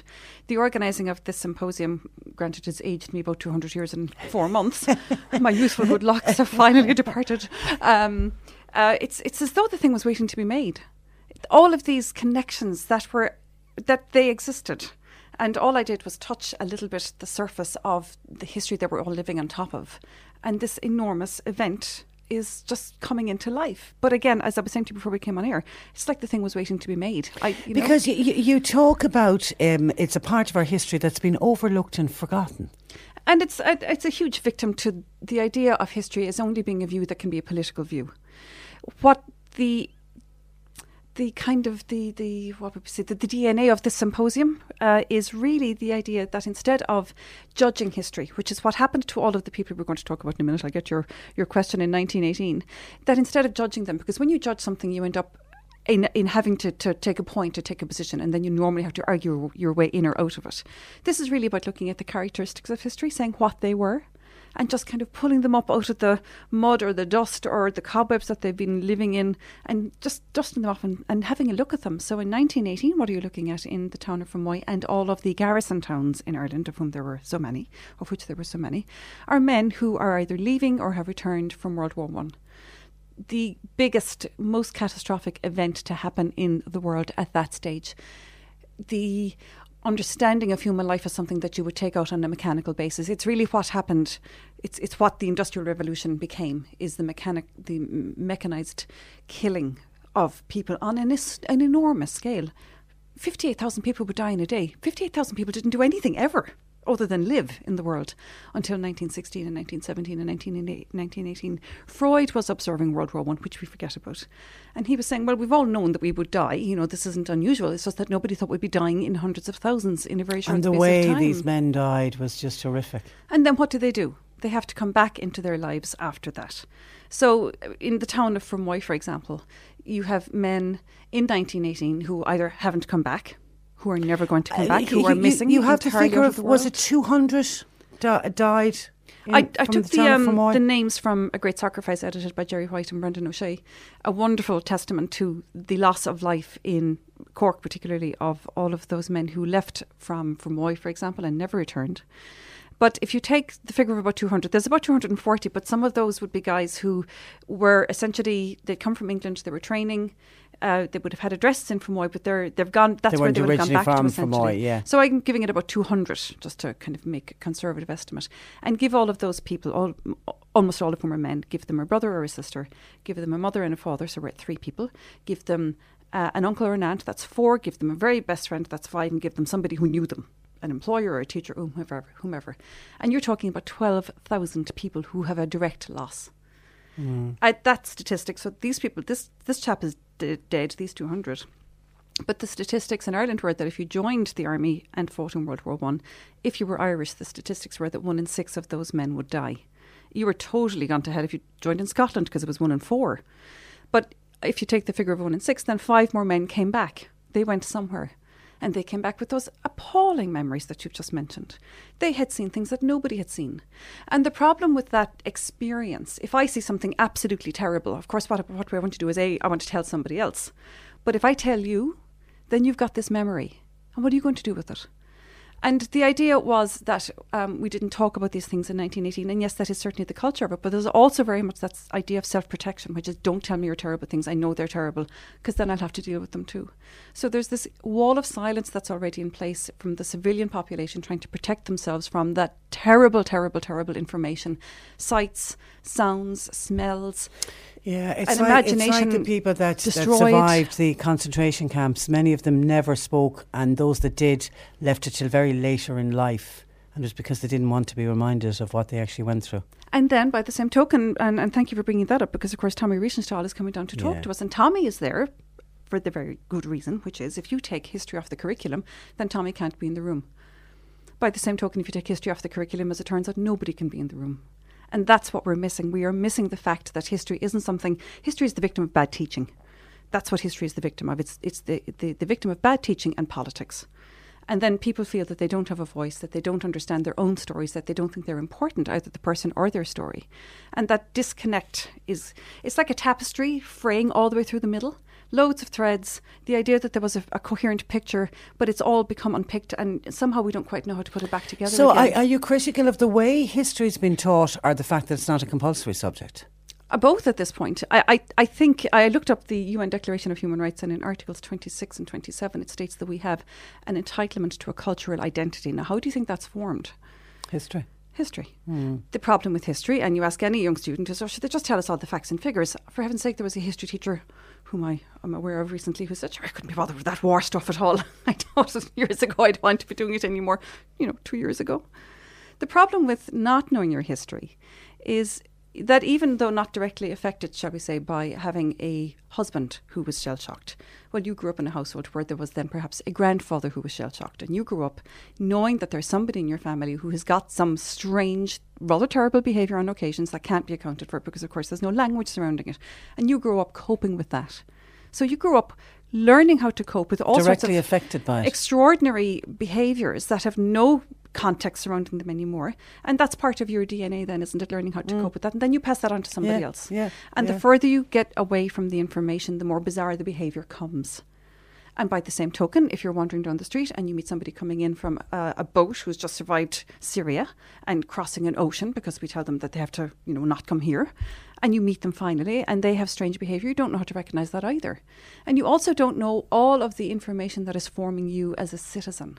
And so that instrument of intelligence, that way of response, that that great concern that people generally have for each other, you don't really know how to formulate that into your life if you don't understand the elements that have formed you. We went to uh, see the um, famine exhibition in Skibbereen recently, and although I generally hadn't particular interest in going to it, it was like going to a removal. You went in about looking at the, the life of somebody whom you had a notion about, you know, and then you go in and you go, oh my God, that's what happened to them. Yeah. yeah. But my and there's a great movie actually out at the moment, Black 47. Yeah.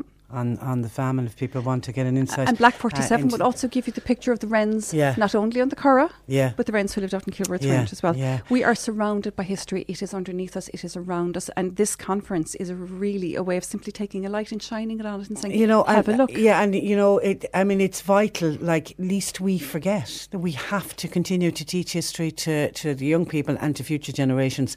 Um, give me an example of some of the speakers because you've got a great lineup of um, speakers.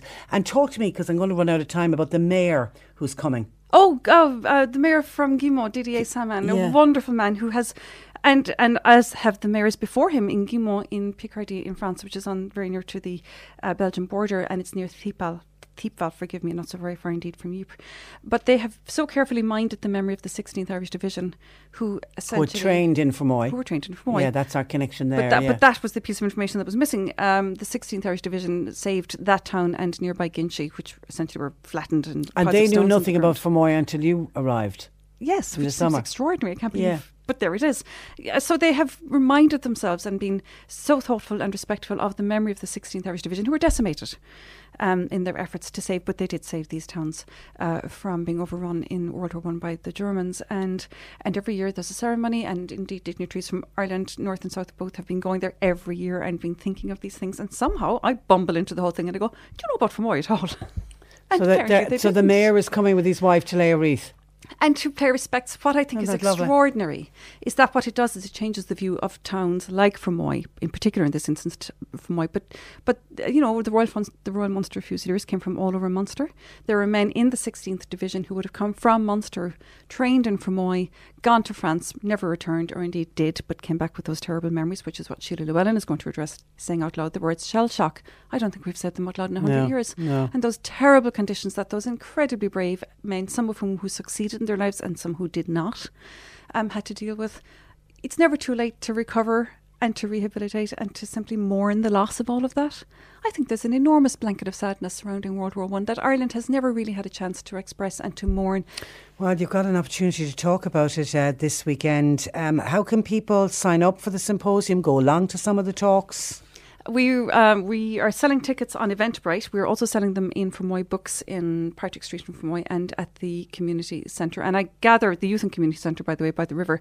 I think really what's happening is that people are buying tickets on the day or on the door, which of course is delightful. It would be wonderful if we had. Uh, um, Tickets sold in in advance. So we'd But have, you can uh, come into a particular can. ta- and by talk the same token, to. which isn't said anywhere. If you want to go to one event on Friday and another event on Feel. Sunday, um, and it's one talk on both days. We'll sell you one day ticket, and it'll cover both. Tell me about this picture that you have on the brochure. Isn't that amazing? It's uh, people might have seen it for the Heritage Week event, but it's a reconstruction of the new barracks, and it uh, looks really beautiful. People have been wanting to buy it. What's remarkable about that is, first of all, it's the first time it's been seen intact since 1922, since we last burned it down, don't you know? Um, but this was made by a woman called Sofia Kyriakou. Sofia, if anybody has turned on the BBC news reports, you would have seen Sophia's work. She's a graphic artist with the BBC. I think about 20 million people have seen her work, and you'll recognise some of the figures that she's created right now. She's working on the US midterm elections, all the graphics that you'll be watching Yeah, on Sophia's TV, work. yeah. And Sophia, I gave her the plans and I gave her some photographs, and out of that, she has It's made incredible. This. And I think it's just extraordinary. But Sophia is worldwide famous, and she's coming to Fermoy, which is pretty remarkable. Sheila Llewellyn has a really extraordinary life um, coming to Fermoy. If you want to hear uh, Tommy Reichental come to Fermoy, the next time you'd have to go is And to he's hear a him at great Harvard. speaker. He's a fantastic speaker. Okay, I'm over, way over on time. I could talk all day to you, uh, Mary Colette. We're going to have to have you back in again. Good luck with the symposium at the weekend, and thanks a million for joining us in You're so kind. this I'm really grateful for this. Thank, Thank you very much. Thank you for that, Mary Colette And We're going to take a break. We've news at 12 midday. Cork today with Bridhaven Nursing Home Mallow. It's family run, so your loved one will feel at home. See bridhaven.ie. C103. You're listening to Cork Today on replay. Phone and text lines are currently closed. Uh, some of your texts, a lot of texts into the programme today. Let me get through some of them. A no name on this particular text, is there? No, there's not. Your story about the sweets being thrown out the window. Story from my friend when when her children were younger and they wouldn't share sweets and they they were all fighting in the back seat of the car and the sweets were taken off them and thrown out the window. Uh, that reminds me of a story from my uncle. His son was driving on the M25 and his mobile phone rang. He picked it up to answer the call. His dad, my uncle, caught the phone and tossed it out the window, destroying it. This was followed by a session of hot tongue and then cold shoulder. And what followed was my uncle, great picture with no sound for about 50 miles. He ran, my uncle, a haulage business for 25 years without a mobile phone, and he could not believe that his son was picking up the phone in the while driving along the road. So he took the phone from him. Very extreme indeed. And that was an adult to another adult. You know what I mean? I wonder how many people would feel. I can imagine the picture, no sound, i i for the drive for the rest of the journey. Okay, on the Lee Miller. Now, this one we're trying to get checked. Mary in North Cork says Lee Miller match. Could you please clarify for us about the shuttle bus service from the city to Páirc Uí Chaoimh? They advertised this service for the Ed Sheeran concerts back in May, and they've also advertised it for matches that have been held in Páirc Uí Chaoimh. But what they forget to tell the people is there's no shuttle bus service back into the city after any of these events.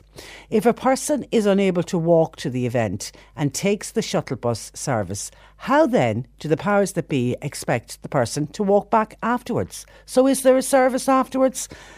Uh, okay, we're trying to. Obviously, it's getting very close to um, the. I think it's Páirc Uí Chaoimh open at this stage, and people coming in. Uh, any of our contacts not picking up. They're all extremely busy at the moment. But from any of the bump that we have about the major traffic plan that has been put in place, they do all say that the shuttle bus the, the shuttle bus, which operates from Lapps Quay to the Monaghan Road on a 10 minute frequency, is between 12 and 3 pm. So it, as soon as the match begins, the shuttle bus service ends. So, yeah, it is only one way.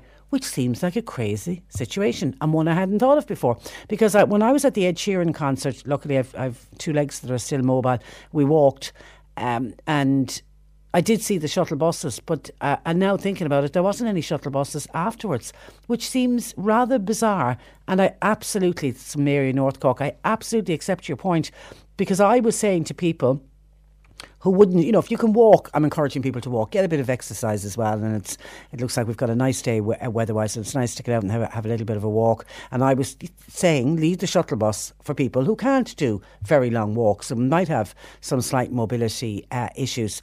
But it, I never thought that there's no bus back afterwards. And Mary makes a very valid point. If a person isn't able to walk to the event, how in hell are you expecting them to walk after the event? So we're going to do our best to try to look into it. I don't think we're going to change change any any minds or hearts for today, but let's see can it be changed uh, going forward. And in North Cork also on the JP McManus and his very generous donation to all of the GAA county boards around the country. Mary says this country is full of begrudgers. He need not have given anything. It may not be a large amount for individual clubs here in Cork, but when money is scarce in individual clubs who are always fundraising to keep going, it's most welcome. Thank you, JP, says Mary in North uh, Cork. Also on this, John in Clonakilty says, Patricia, on JP McManus, every county board in Ireland, 100,000 euro each. It is a great gesture by a very wealthy man. But did the GAA really need the money at the end of the day? Building a few houses for people sleeping on the streets to me would have been a much bigger gesture, says John in Clonakilty. So don't give it to the GAA, put the money into building houses. Margaret said, What a begrudger uh, oh, that must have been some comment I read out. So, what begrudges we have listening to the programme today? Isn't JP a generous man? I just hope it goes down the line to all of the struggling small county clubs. Now, by the way, says Margaret, I'll be devastated if no Christmas bonus is paid. I need a bit of extra fuel for the winter. And I also use it to put an extra bit of meat into the freezer to keep it going throughout the year, says Margaret. So that's where her uh, Christmas budget uh, goes on. Um, let me go. Okay, let me stay with. No, let me just. I'm just trying to uh, put all the comments together. Let me stay with JP McManus and the GAA. Eileen in Mallow says, Hi, Patricia. I'm sure the GAA are delighted with their windfall. Anybody tell me how long the GAA is a charity? That's from Eileen in Cork. Are they a charity or not? Cork today with Bridhaven Nursing Home Mallow. It's family run, so your loved one will feel at home. See bridhaven.ie. C103. Some more of your comments uh, coming in. Eileen on the point about is the GAA, uh, when did the GAA become a charity? The GAA, they're a not for profit organisation. I wouldn't class them uh, as uh, a charity. Uh, somebody else on the criticism of JP McManus says there are plenty of millionaires in Cork. I don't see any of them giving any money to uh, anyone. Trish says, I'm not involved with the GAA, but I feel people should simply just say thank you to JP McManus and stop all the negativity. And someone else says, my God, all that money going to the super rich GAA. It's like throwing water into the sea. What a waste of uh, money. And still getting calls and texts and saying, is the Liam Miller match on TV. Yes, the Liam Miller match is on TV. It's on uh, Virgin Media, which is the old TV3 uh, channels. It's on Virgin Media Sport and Virgin Media 3, and it's on between uh, from 2 to uh, 6 uh, pm. It, it starts at 2 o'clock and then uh, it'll finish at six. Are we going to that caller, John Paul? No, we're not. Okay, some more of your texts uh, coming into us. Okay, on Regina Doherty and the very notion that the Christmas bonus might not be paid out. She's in negotiations. She's trying to finalise her package for the budget, the social protection package. And she claimed yesterday that she still hasn't got the required 257 million that she would need to pay out the Christmas bonus. Regina Doherty says Sandy is simply playing politics so she can claim credit for the payment when it is announced. Not paying will be like old Fine Gael taking the shilling from the pensioners. Her comments are all a lot of hot air, in my opinion. Sandy said Apple's tax money cannot be touched and interest will be repaid to Apple. Oh, I didn't realise that. I was wondering what was happening with the interest. Uh, Ireland is appealing as it sees it as the EU dictating Irish taxation and an attempt via the EU court on issues such as corporation tax rates. So Sandy very much backing and supporting why the government are appealing the decision, but that money sits that it's gone to 14 billion now, but don't be dreaming that we're going to get to spend it in this country because we haven't a hope in hell. I think all of that money will end up being handed back to Apple. On the old age pensioners, oh, this is an interesting one. The argument that the old age pensioners can't get loans, because we had that earlier, somebody was making the point why it's so important for the old age pensioners to get the Christmas bonus because you know they can't get one old age pensioner says we can't go out and get a loan if you want to buy a car. And it's not like if you're out of work and you can borrow money when you're an old age pensioner fixed income that's what you're stuck with. And they rely on the Christmas bonus That argument that you can't get a loan is a non runner, says this texter. Old age pensioners own their own homes in the majority of cases. What about people in rented accommodation paying huge rent week after week after week, no security of tenure, and they can't even get onto the property ladder? Should they not get a dig out? And by the way, I am an old age pensioner, says this texter who says Christmas bonus shouldn't be going to the old age pensioners, shouldn't be going to people on social welfare. It instead should be going to people who are the, what you're describing there is almost the squeezed uh, middle. Someone else says, Patricia, if we don't get our Christmas bonuses, we'll have to get out in March. And God, we remember old age pensioners. Well, it wouldn't just be affecting old age pensioners this time when old age pensioners got out in March, the time that they tried to take the right to a medical card for the over 70s. We saw what the grey vote. Uh, but this time, uh, the Christmas bonus affects everybody who is entitled to it on on social, which is nearly all social welfare recipients. So a Dromahane listener says Regina Doherty better remember the women who are losing out on full old age pensions because we stayed at home minding children. She had better secure that money. I can't wait for any political party to call to my door, says a Dromahane uh, listener. Well, yeah, she, she did mention that yesterday, that, it, that that is going to be paid and they're doing it. They're going to start. The first payments will be made in the first in quarter one of next year, and they are backdating it to March of 2018. Those were people who, when they changed the way the rate band was calculated in 2012 and a number of people and every year that number gets bigger and bigger as more people apply for their old age pension and realise because of those changes in 2012 they're not entitled to the full pension. Why? Because they took time out to raise uh, their children. Uh, Tom says don't worry about the Christmas bonus. You get on to JP McManus. He might uh, step in and uh, help uh, out. Someone else says I agree with one of your previous texters one of your listeners. Build a few houses for the homeless. Uh, the GAA stands for Grab All Association, says a uh, texter. Don't think that that 3.2 million that JP McManus had to give away should have gone to the GAA. And Martin in Fermoy says, Patricia, what the heck is wrong with people? the GAA don't need any money at all. Will those people who gripe about everything please get a life fast and cop on, says Martin in uh, Fermoy. And hi, this is Jim in Mitchelstown. Hi, Patricia. I think the Christmas is back the Christmas bonus. I think the Christmas bonus should be paid only. Oh, this is interesting. I think the Christmas ba- bonus should only be paid to old age pensioners, says Jim. And those who are on disability. Long term unemployed shouldn't get a red. If they've been unemployed and not willing to work like the rest of us, they shouldn't be entitled to a penny. While the rest of us work our backsides off, says Jim in Mitchelstown. Now, I'd be interested to hear how people would feel about that. That, she, that if Regina Doherty comes back and says, I can't get two 157 million to pay the Christmas bonus, but I can get X amount, maybe half of it or a third of it or, or whatever.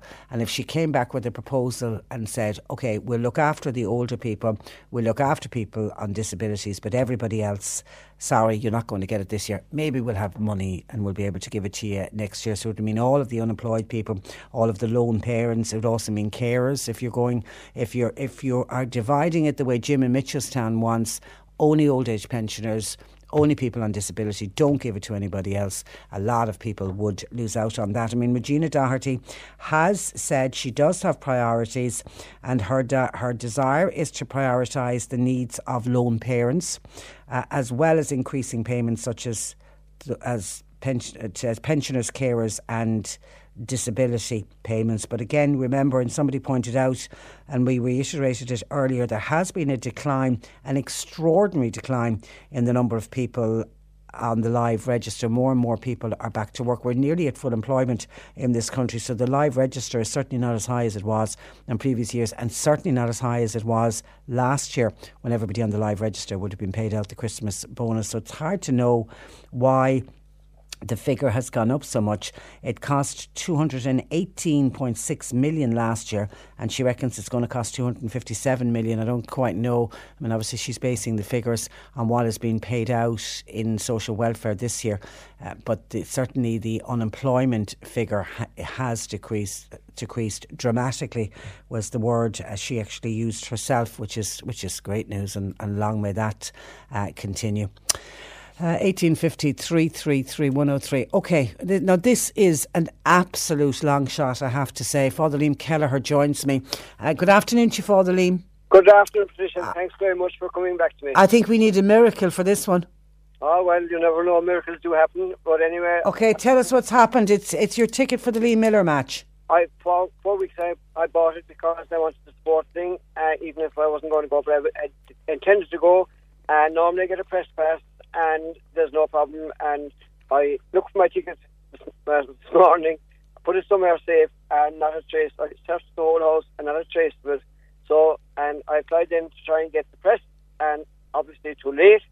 And I've phoned a few people, and then when I had Darren McGann on with you this morning, I said if I'm going to miss his singing a Cobh man like myself, uh, I'd be, uh, I suppose, I've gone to so many things around the world, and this thing here in Cork, I would hate to miss it, but I'm hopeful now that uh, something will turn up.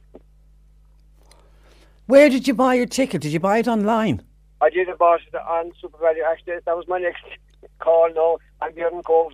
I just did cross country training trials for people running these Cork schools on Thursday, and I was just heading up now to SuperValu just in case uh, they would have a record. But you bought it in the SuperValu store, was it? Yeah, I, yeah, I bought it. On, Did you pay on a card with a card? I'm not too sure. Probably did, um, but I'm not certain.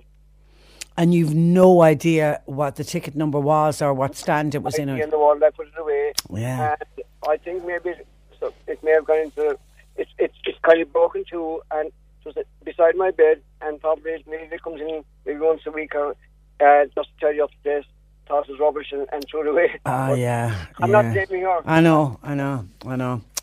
Okay, uh, so you're looking for a spare ticket. If anybody has a, has a spare ticket, or even somebody that's involved in the organising, if they give me the press, because I go to, I've been to 10 Olympics, I've been to the World Cup, I've been to everything in, in the world, and even if I got the, at this day stage, got press accreditation, uh, you know, that, that would do me, anything would do me to get in. yeah, and they know you well enough down there. Well, they should anyway. I hope so at this stage. And you've tried. Have you tried your contacts within the GAA? Not really. Uh, I actually um, just uh, this morning, you know, the last minute. It's only in the, literally in the last hour or so it happened. Okay, so we we did we, we did say we need a miracle. Uh, we may we may have one. Stay there. Uh, Charlie is in Whelan. Hiya. Good afternoon, Charlie. How things? Have you a spare ticket? We have we have a, we, well I'm getting a ticket from Father Stritch. He's in Milan, and he's we have a spare terrace ticket ourselves. Will that do you, Father Liam? Absolutely. Hey, Yeah, and Father Stritch is a great friend of mine. Is he? Is he? We, we, we probably could give him the Father Stritch of the spare stand ticket. We we probably give him the stand ticket, and the two of them will be together. Okay, we'll we'll put the two of you in contact with each other, and you can arrange collection and all of that. okay, okay. Okay, Charlie, thank you for that. No bother. No Uh, bother. and Lee and Liam, enjoy. I, I certainly will. Okay, I'll put you back out to John Paul and uh, John Paul. The miracle happened very quick, didn't it? It didn't it? I tell you, miracles happen. Yeah, I was, I, I was in Medjugorje for a week as well, you see, in the last week, and I saw miracles, but I never thought I'd see one of here, so soon. Well, I was going to say, did you pray to St. Anthony to find the ticket? But I was thinking it was a bit late for St. Anthony. So, fair, fair dues to Charlie in Whelan. He becomes our saint. I'll put you back out to John Paul and enjoy because you need to get moving and get out, get over there. Okay, thanks. Bye bye. That is uh, Father Liam Kelleher. And our thanks to Charlie in Whelan uh, coming up with the uh, ticket. Uh, what else is coming into us on our Facebook page? Martin on Facebook said, What bonus did I get from the government for Christmas after paying tax for the 52 weeks of the year? There seems to be a bit of a divide now forming between people who go to work and don't get, get up early in the morning, as Leo Varadkar would say, and don't get any kind of a Christmas bonus. Because remember, not all companies pay out Christmas bonuses, and certainly when there was a downturn in the economy, companies that previous to that had paid out Christmas bonuses stopped paying it out, and many of them never get back those Christmas bonuses. So there's many people that go to work, you know, every single week, and as somebody said, is stretched paying high rent and all of that, and don't have any money left for any of the luxuries and the you know the presents they might like to buy at uh, Christmas, and in a way look on with envy at people on social welfare. Now, why you would look on with envy and anybody living on social welfare, I don't know. But you know the point I'm making. They see them as getting some kind of a bonus, and that that they're not. And Martin summing it up saying uh, he works, pays his tax every single week of the year and doesn't get a uh, Christmas uh, bonus.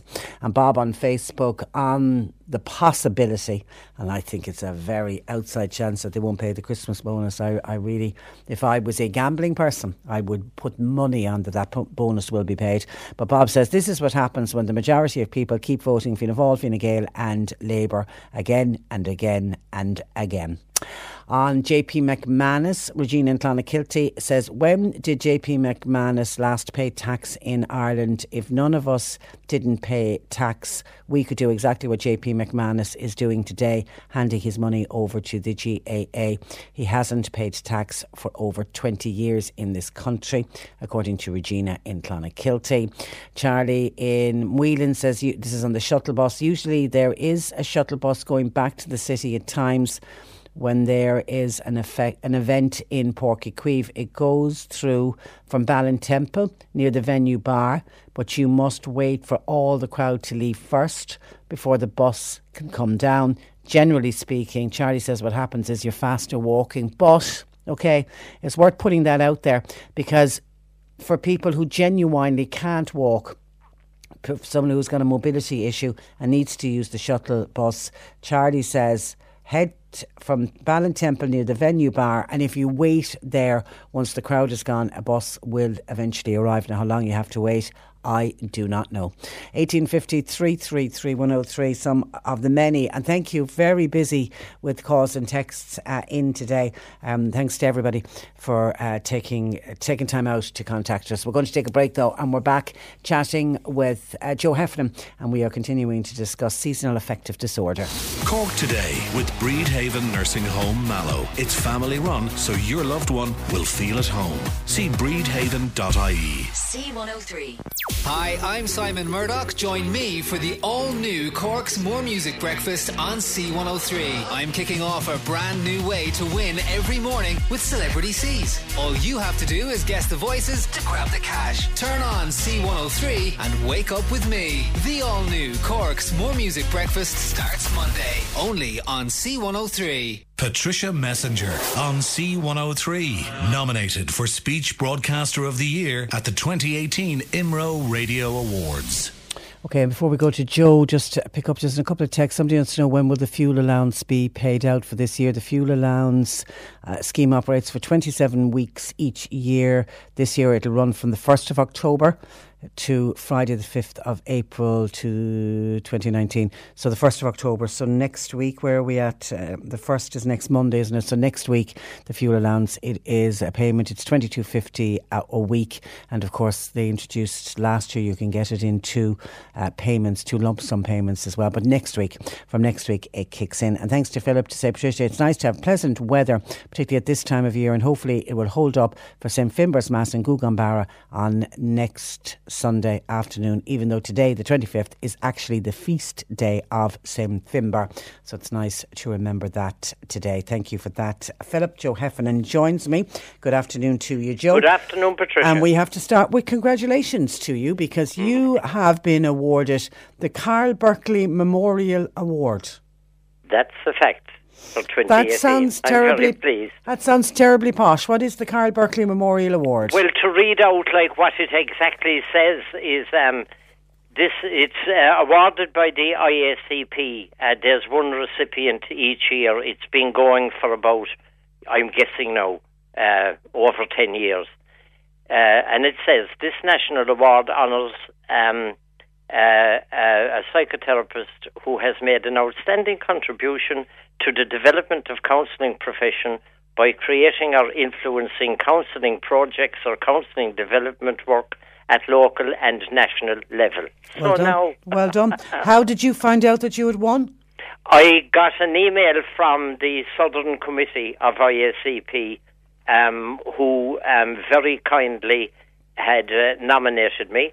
Okay. And um, so uh, yeah, I'm I'm I'm honoured and uh, and humbled as well. Um, Congratulations! It's it's well deserved. And and when do you? Is there an award ceremony? There is in the Marine Hotel in Dún Laoghaire um, in mid October. And you get you actually get a memorial trophy, but you're only allowed to hang on to it for one year. I think it's um, uh, yes in one way uh, that goes back. Yeah, the trophy goes back, but you but get you get a replica yeah, for the mantelpiece. and you also get. And no, I'm I'm reading this. Um, you get an ornamental pin, which you're allowed to wear. yeah. Well, well, Yeah. well done. We're very proud of you. Congratulations Thank to you so much. Congratulations. And, um, I'll be saying the same to you. I hope very very shortly. Well, as I keep saying, our nomination is our win, but but but thank you for remembering that. And Yeah. while while we're here on all the positive good news stories, how's your son Ken? Well, now, um, again, my golly, mid-October is going to be a big, um, a big uh, time for us. Um, he'll be going into stay now in the Moffitt Cancer Center in Tampa, Florida, um, on uh, the 17th of October. Okay. And uh, that uh, the tests, then the scans, the ultrasounds, the bloods, etc., uh, will uh, make the decision as to whether what you're doing is working. He's on his third bout of chemo now.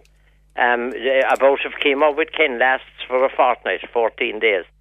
And um, will either be keep doing what you're doing, it's working, the tumours have reduced, or uh, we need to change the uh, treatment.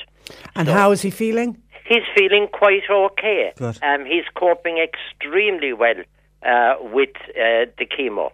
Um, uh, no, he'd have the odd down day and a bad day, and that I mean, it isn't all uh, sunshine. But um, Because it's a brutal, it's a brutal, it's an effective treatment, but it's a brutal treatment on Yeah. the body. Yeah, he's uh, uh, he's coping extremely Well well. Their little boy now was two last Friday the twenty first, and they had a a party, and the photographs were only magnificent. Great. And um, uh, so, like, um, he he's he's more than coping. Well done, well Yeah. done. He's cut from a good cloth. He'll he'll do, he'll do well, please God. And we're and we're thinking of of him and and uh, Katie and the little lad, and indeed all of the family. Um, so you're you're often in our thoughts and prayers. So so tell him hang in there. Tell him hang you in there. much, Okay, we are continuing to talk about seasonal affective disorder, and we mentioned this last year because we're into autumn.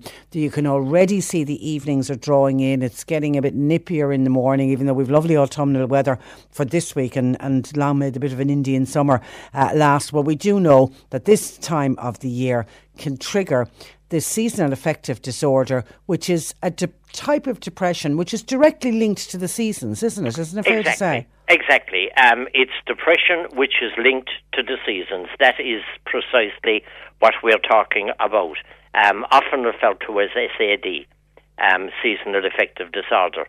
And um, we talked last week about, you know, the the um, the, the the symptoms of of uh, depression, um, and uh, uh, we talked. Uh, we said we would mention this week um, about uh, treatment. Yeah, uh, because we spoke as well, and, and I know over the years I would have spoken to people who have admitted that they suffer from seasonal affective disorder, and sad, as it's it's summed up as, uh, is a good description. Because I remember speaking with a lady who said, literally, it's like something goes off in her brain, and she said, I just become incredibly sad.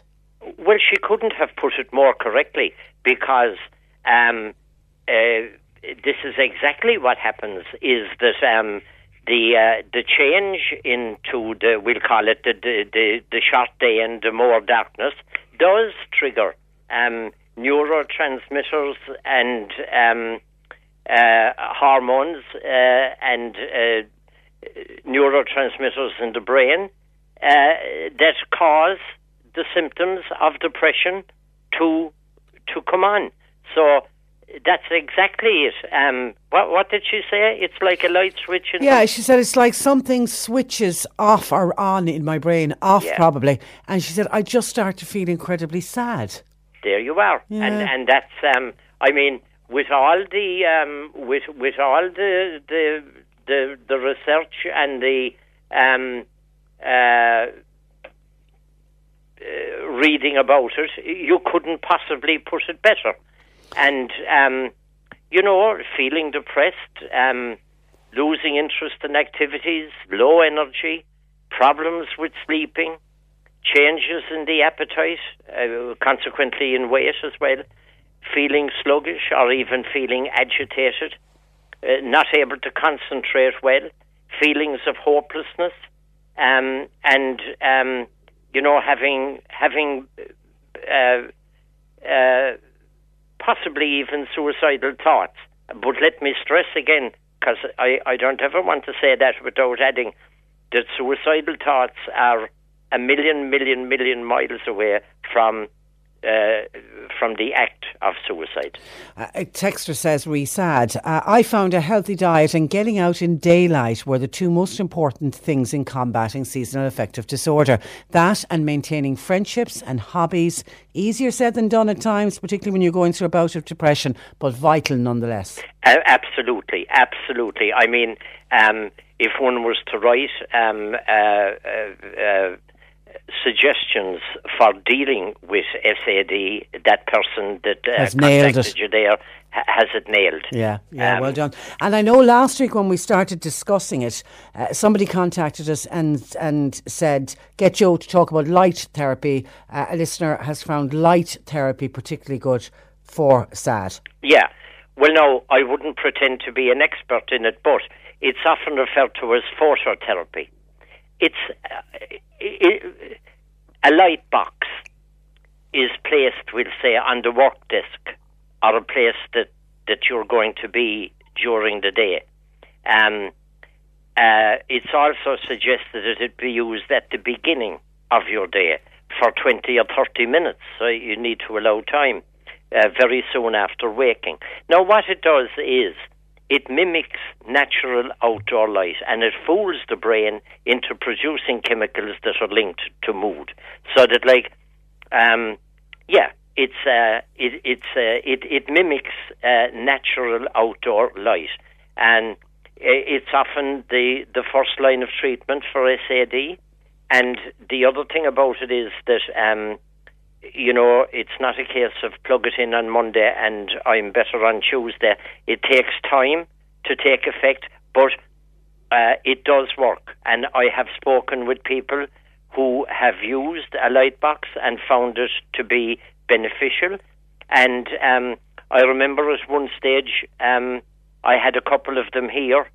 Um, I can't remember where I got them. I'm talking about donkeys years ago. But um, I think what happened was that um, somebody found it um, uh, totally difficult to access one. So I got one, and when I was getting one, uh, if I remember correctly, I got two to kind of have one if somebody else found themselves in the same um, um, predicament. Uh, the the thing about it is like that you again first port to call the GP because um, you need if you're going to get a light box like you need to get the right one for example if you want to put it on your work desk that, that appeals to me like as being um, a place where it would um, uh, be very beneficial if you work at a desk um, uh, so like you need to know you you need to fit that to to what size um, you're going to get. You don't want an almighty one. Uh, you want something. If I remember now, the ones that I got at the time, um, at a guess now, they'd be about four inches by eight inches. Now that's just a guess, maybe ten inches. Um, but they weren't very big. Like what kind of stand? I mean, will it will it stand on its own? Um, no, like um, as I, I was saying to you, um, I, I, I, I don't uh, pretend to understand uh, the spec, the specification of light boxes and all that. But what I've looked up uh, would have said is that it should be made specifically to treat SAD. In other words, like any light won't do. and it should produce obviously as little UV light as possible because as we all know UV rays can be harmful so the idea here is to help your health not to harm it um, the use 20 to 30 minutes at the start of the day um, about um, 16 to 24 inches from the face now if my maths were never good but I think 24 inches would be two feet Yeah. yeah? Yeah. And the eyes open, but not looking directly at the light. Um, there was things in it about um, uh, lux and all that, 10,000 um, uh, lux um, capacity, um, etc. But um, I I don't really know an awful lot about. Um, And actually, ab- just that. I mean, literally, just doing a quick Google search, there's so many different light boxes, Okay. and as you say, and and like let's let's preface as well by saying it works very well for some people, but it doesn't work for everybody. So I mean, it's, It's it is one of those things, and it's and then medication. Would you suggest medication? Well, d- d- before anything, like to call to the GP, and um, very, very often, um, uh, antidepressants are uh, prescribed and are found to be very, very helpful. Um, and again, there's a bit of trial and error in that. What will suit one person, and they'd be uh, declaring it to be marvelous. Another person that mightn't work for them at all, and they might need a different one. And I would say, like that, if a person is on an antidepressant, and if it isn't suiting them, just go back to the GP and um, because there's so many different Yeah, antidepressants. yeah. Well, and the other one, the other one, the other thing with antidepressants, you don't. It isn't a magic. You don't take one tablet, and it, they can take up to three weeks to to start to work. Absolutely, it takes time um, for the antidepressants to to kick in.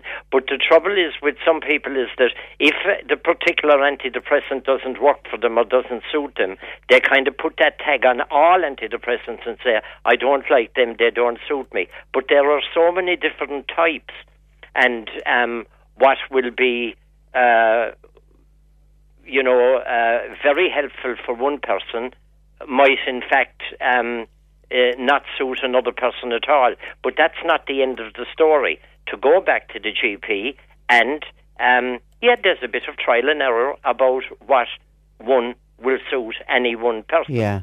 Yeah.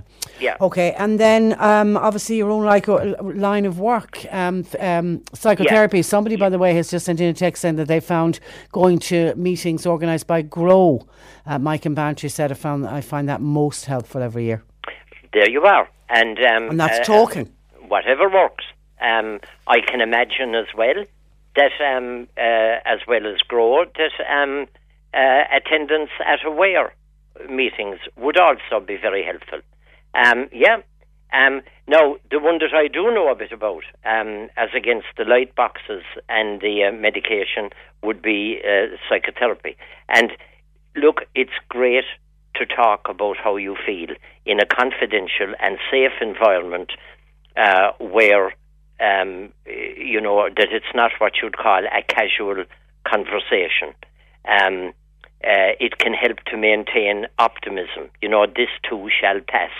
Um, it can, uh, you know, a, a person might uh, realize that they're engaging with very uh, negative, self-defeating thinking, and that maybe to change that, to realize the thoughts are not necessarily true, and that feelings are not facts. That um, you know that that one can um, uh, come from this. Um, uh, you know, there, there can be a plan. It's like that person that rang into you a while ago. Um, you know, exercise, keep up your hobbies, do your bit of socialising. Um, if you like, for example, the cinema, do go. I was at um, Black Forty Seven last night. Um, It's it's on it's on my list of movies to see. you Is it will enjoy it. Was it It's excellent? Very good. Yeah, Grim. Yeah, Very. Yeah, grim, yeah. Well, I very good. because the the very fact it's about the famine, I expect it to Yeah. be grim. Yeah, it's one of the, it's one of those movies. Uh, but but but that particular listener who said that, you know, maintaining the friendships, maintaining the hobbies, easier said than done at times with depression. You've got to fight through it as well. you have to push yourself. Um, uh, a thing I often say would be um, a little kind of uh, formula, if you like, would be face, accept, float, let time pass. Now, what do they mean? Um, face the fear. Like if there's a meeting that you uh, want to go to but feel I just can't face it, face the fear um, and, and, and do that. It could be just going and doing the shopping. Um, face the fear. Accept the feelings. Like it's not going to be, it's not going to feel very good, but accept that and kind of say, you know, um, it's it's it's it's quite uncomfortable, but none of the the bad things are going to happen. I'm not going to make a fool of myself. I it's not going to be like written on my forehead. Um, in fact, if you told most people that you were uh, quite depressed at the moment, they, somebody might say, "God, you'd never think it." Um, so face the fear, accept the feelings. Now, float is kind of switch off the fight in the head. Will I? Won't I? I will. I won't. I might. I don't know. I will. I won't. To kind of stop the fight in the head um, and just let the legs do the work. Like if it was a car now, to be neither in forward gear or reverse gear, to be in neutral, but let the legs do the walking. And um, uh, I, I remember there was a title of a book one time. Um, give up the struggle and dance with life. Now, um, that was by I think it was Susan Jeffers, but um, it just came into my head there now because it's like that. Give up the fight and let the legs uh, bring you where you want to go. Um, in in other words, like um, don't talk yourself out of it or think yourself out of it. So face, accept, float, and then let time pass is sort of if I've done that, the next time I do it is going to be easier. Um, it's sort of like nothing succeeds like success. Um, All right, and that's where we have to leave it. Okay. Uh, thank you for that, Joe. Have a good week. And if anybody wants to contact our award winning psychotherapist, they can 0297 6617. Thanks, Joe. Have a lovely week. and uh, we'll talk again uh, next week. That's where I leave you for today. If you are heading to the Liam Miller match this afternoon, enjoy every single moment of it. If you're not, uh, make sure you tune in to uh, Virgin Media uh, with our own uh, Trevor Welch. Uh, he'll be starting his commentary at, at 2 o'clock. Until tomorrow at 10, I'm Patricia Messenger. Thanks to John Paul McNamara. He produced. Cork today with Bridhaven Nursing Home Mallow. It's family run, so your loved one will feel at home. See bridhaven.ie. C103. Hey, it's Danny Pellegrino from Everything Iconic. Ready to upgrade your style game without blowing your budget? Check out Quince. They've got all the good stuff shirts and polos, activewear, and fine leather goods, all at 50 to 80% less than other high end brands. And the best part? They're all about safe, ethical, and responsible manufacturing. Get that luxury vibe without the luxury price tag. Hit up quince.com slash upgrade for free shipping and 365 day returns on your next order. That's quince.com slash upgrade. when it comes to your finances, you think you've done it all. You've saved, you've researched, and you've invested all that you can. Now it's time to take those investments to the next level by using the brand behind every great investor, Yahoo Finance. As America's number one finance destination, Yahoo Finance has everything you need, whether you're a seasoned trader or just dipping your toes into the market. Join the millions of investors who trust Yahoo Finance to guide them on their financial journey.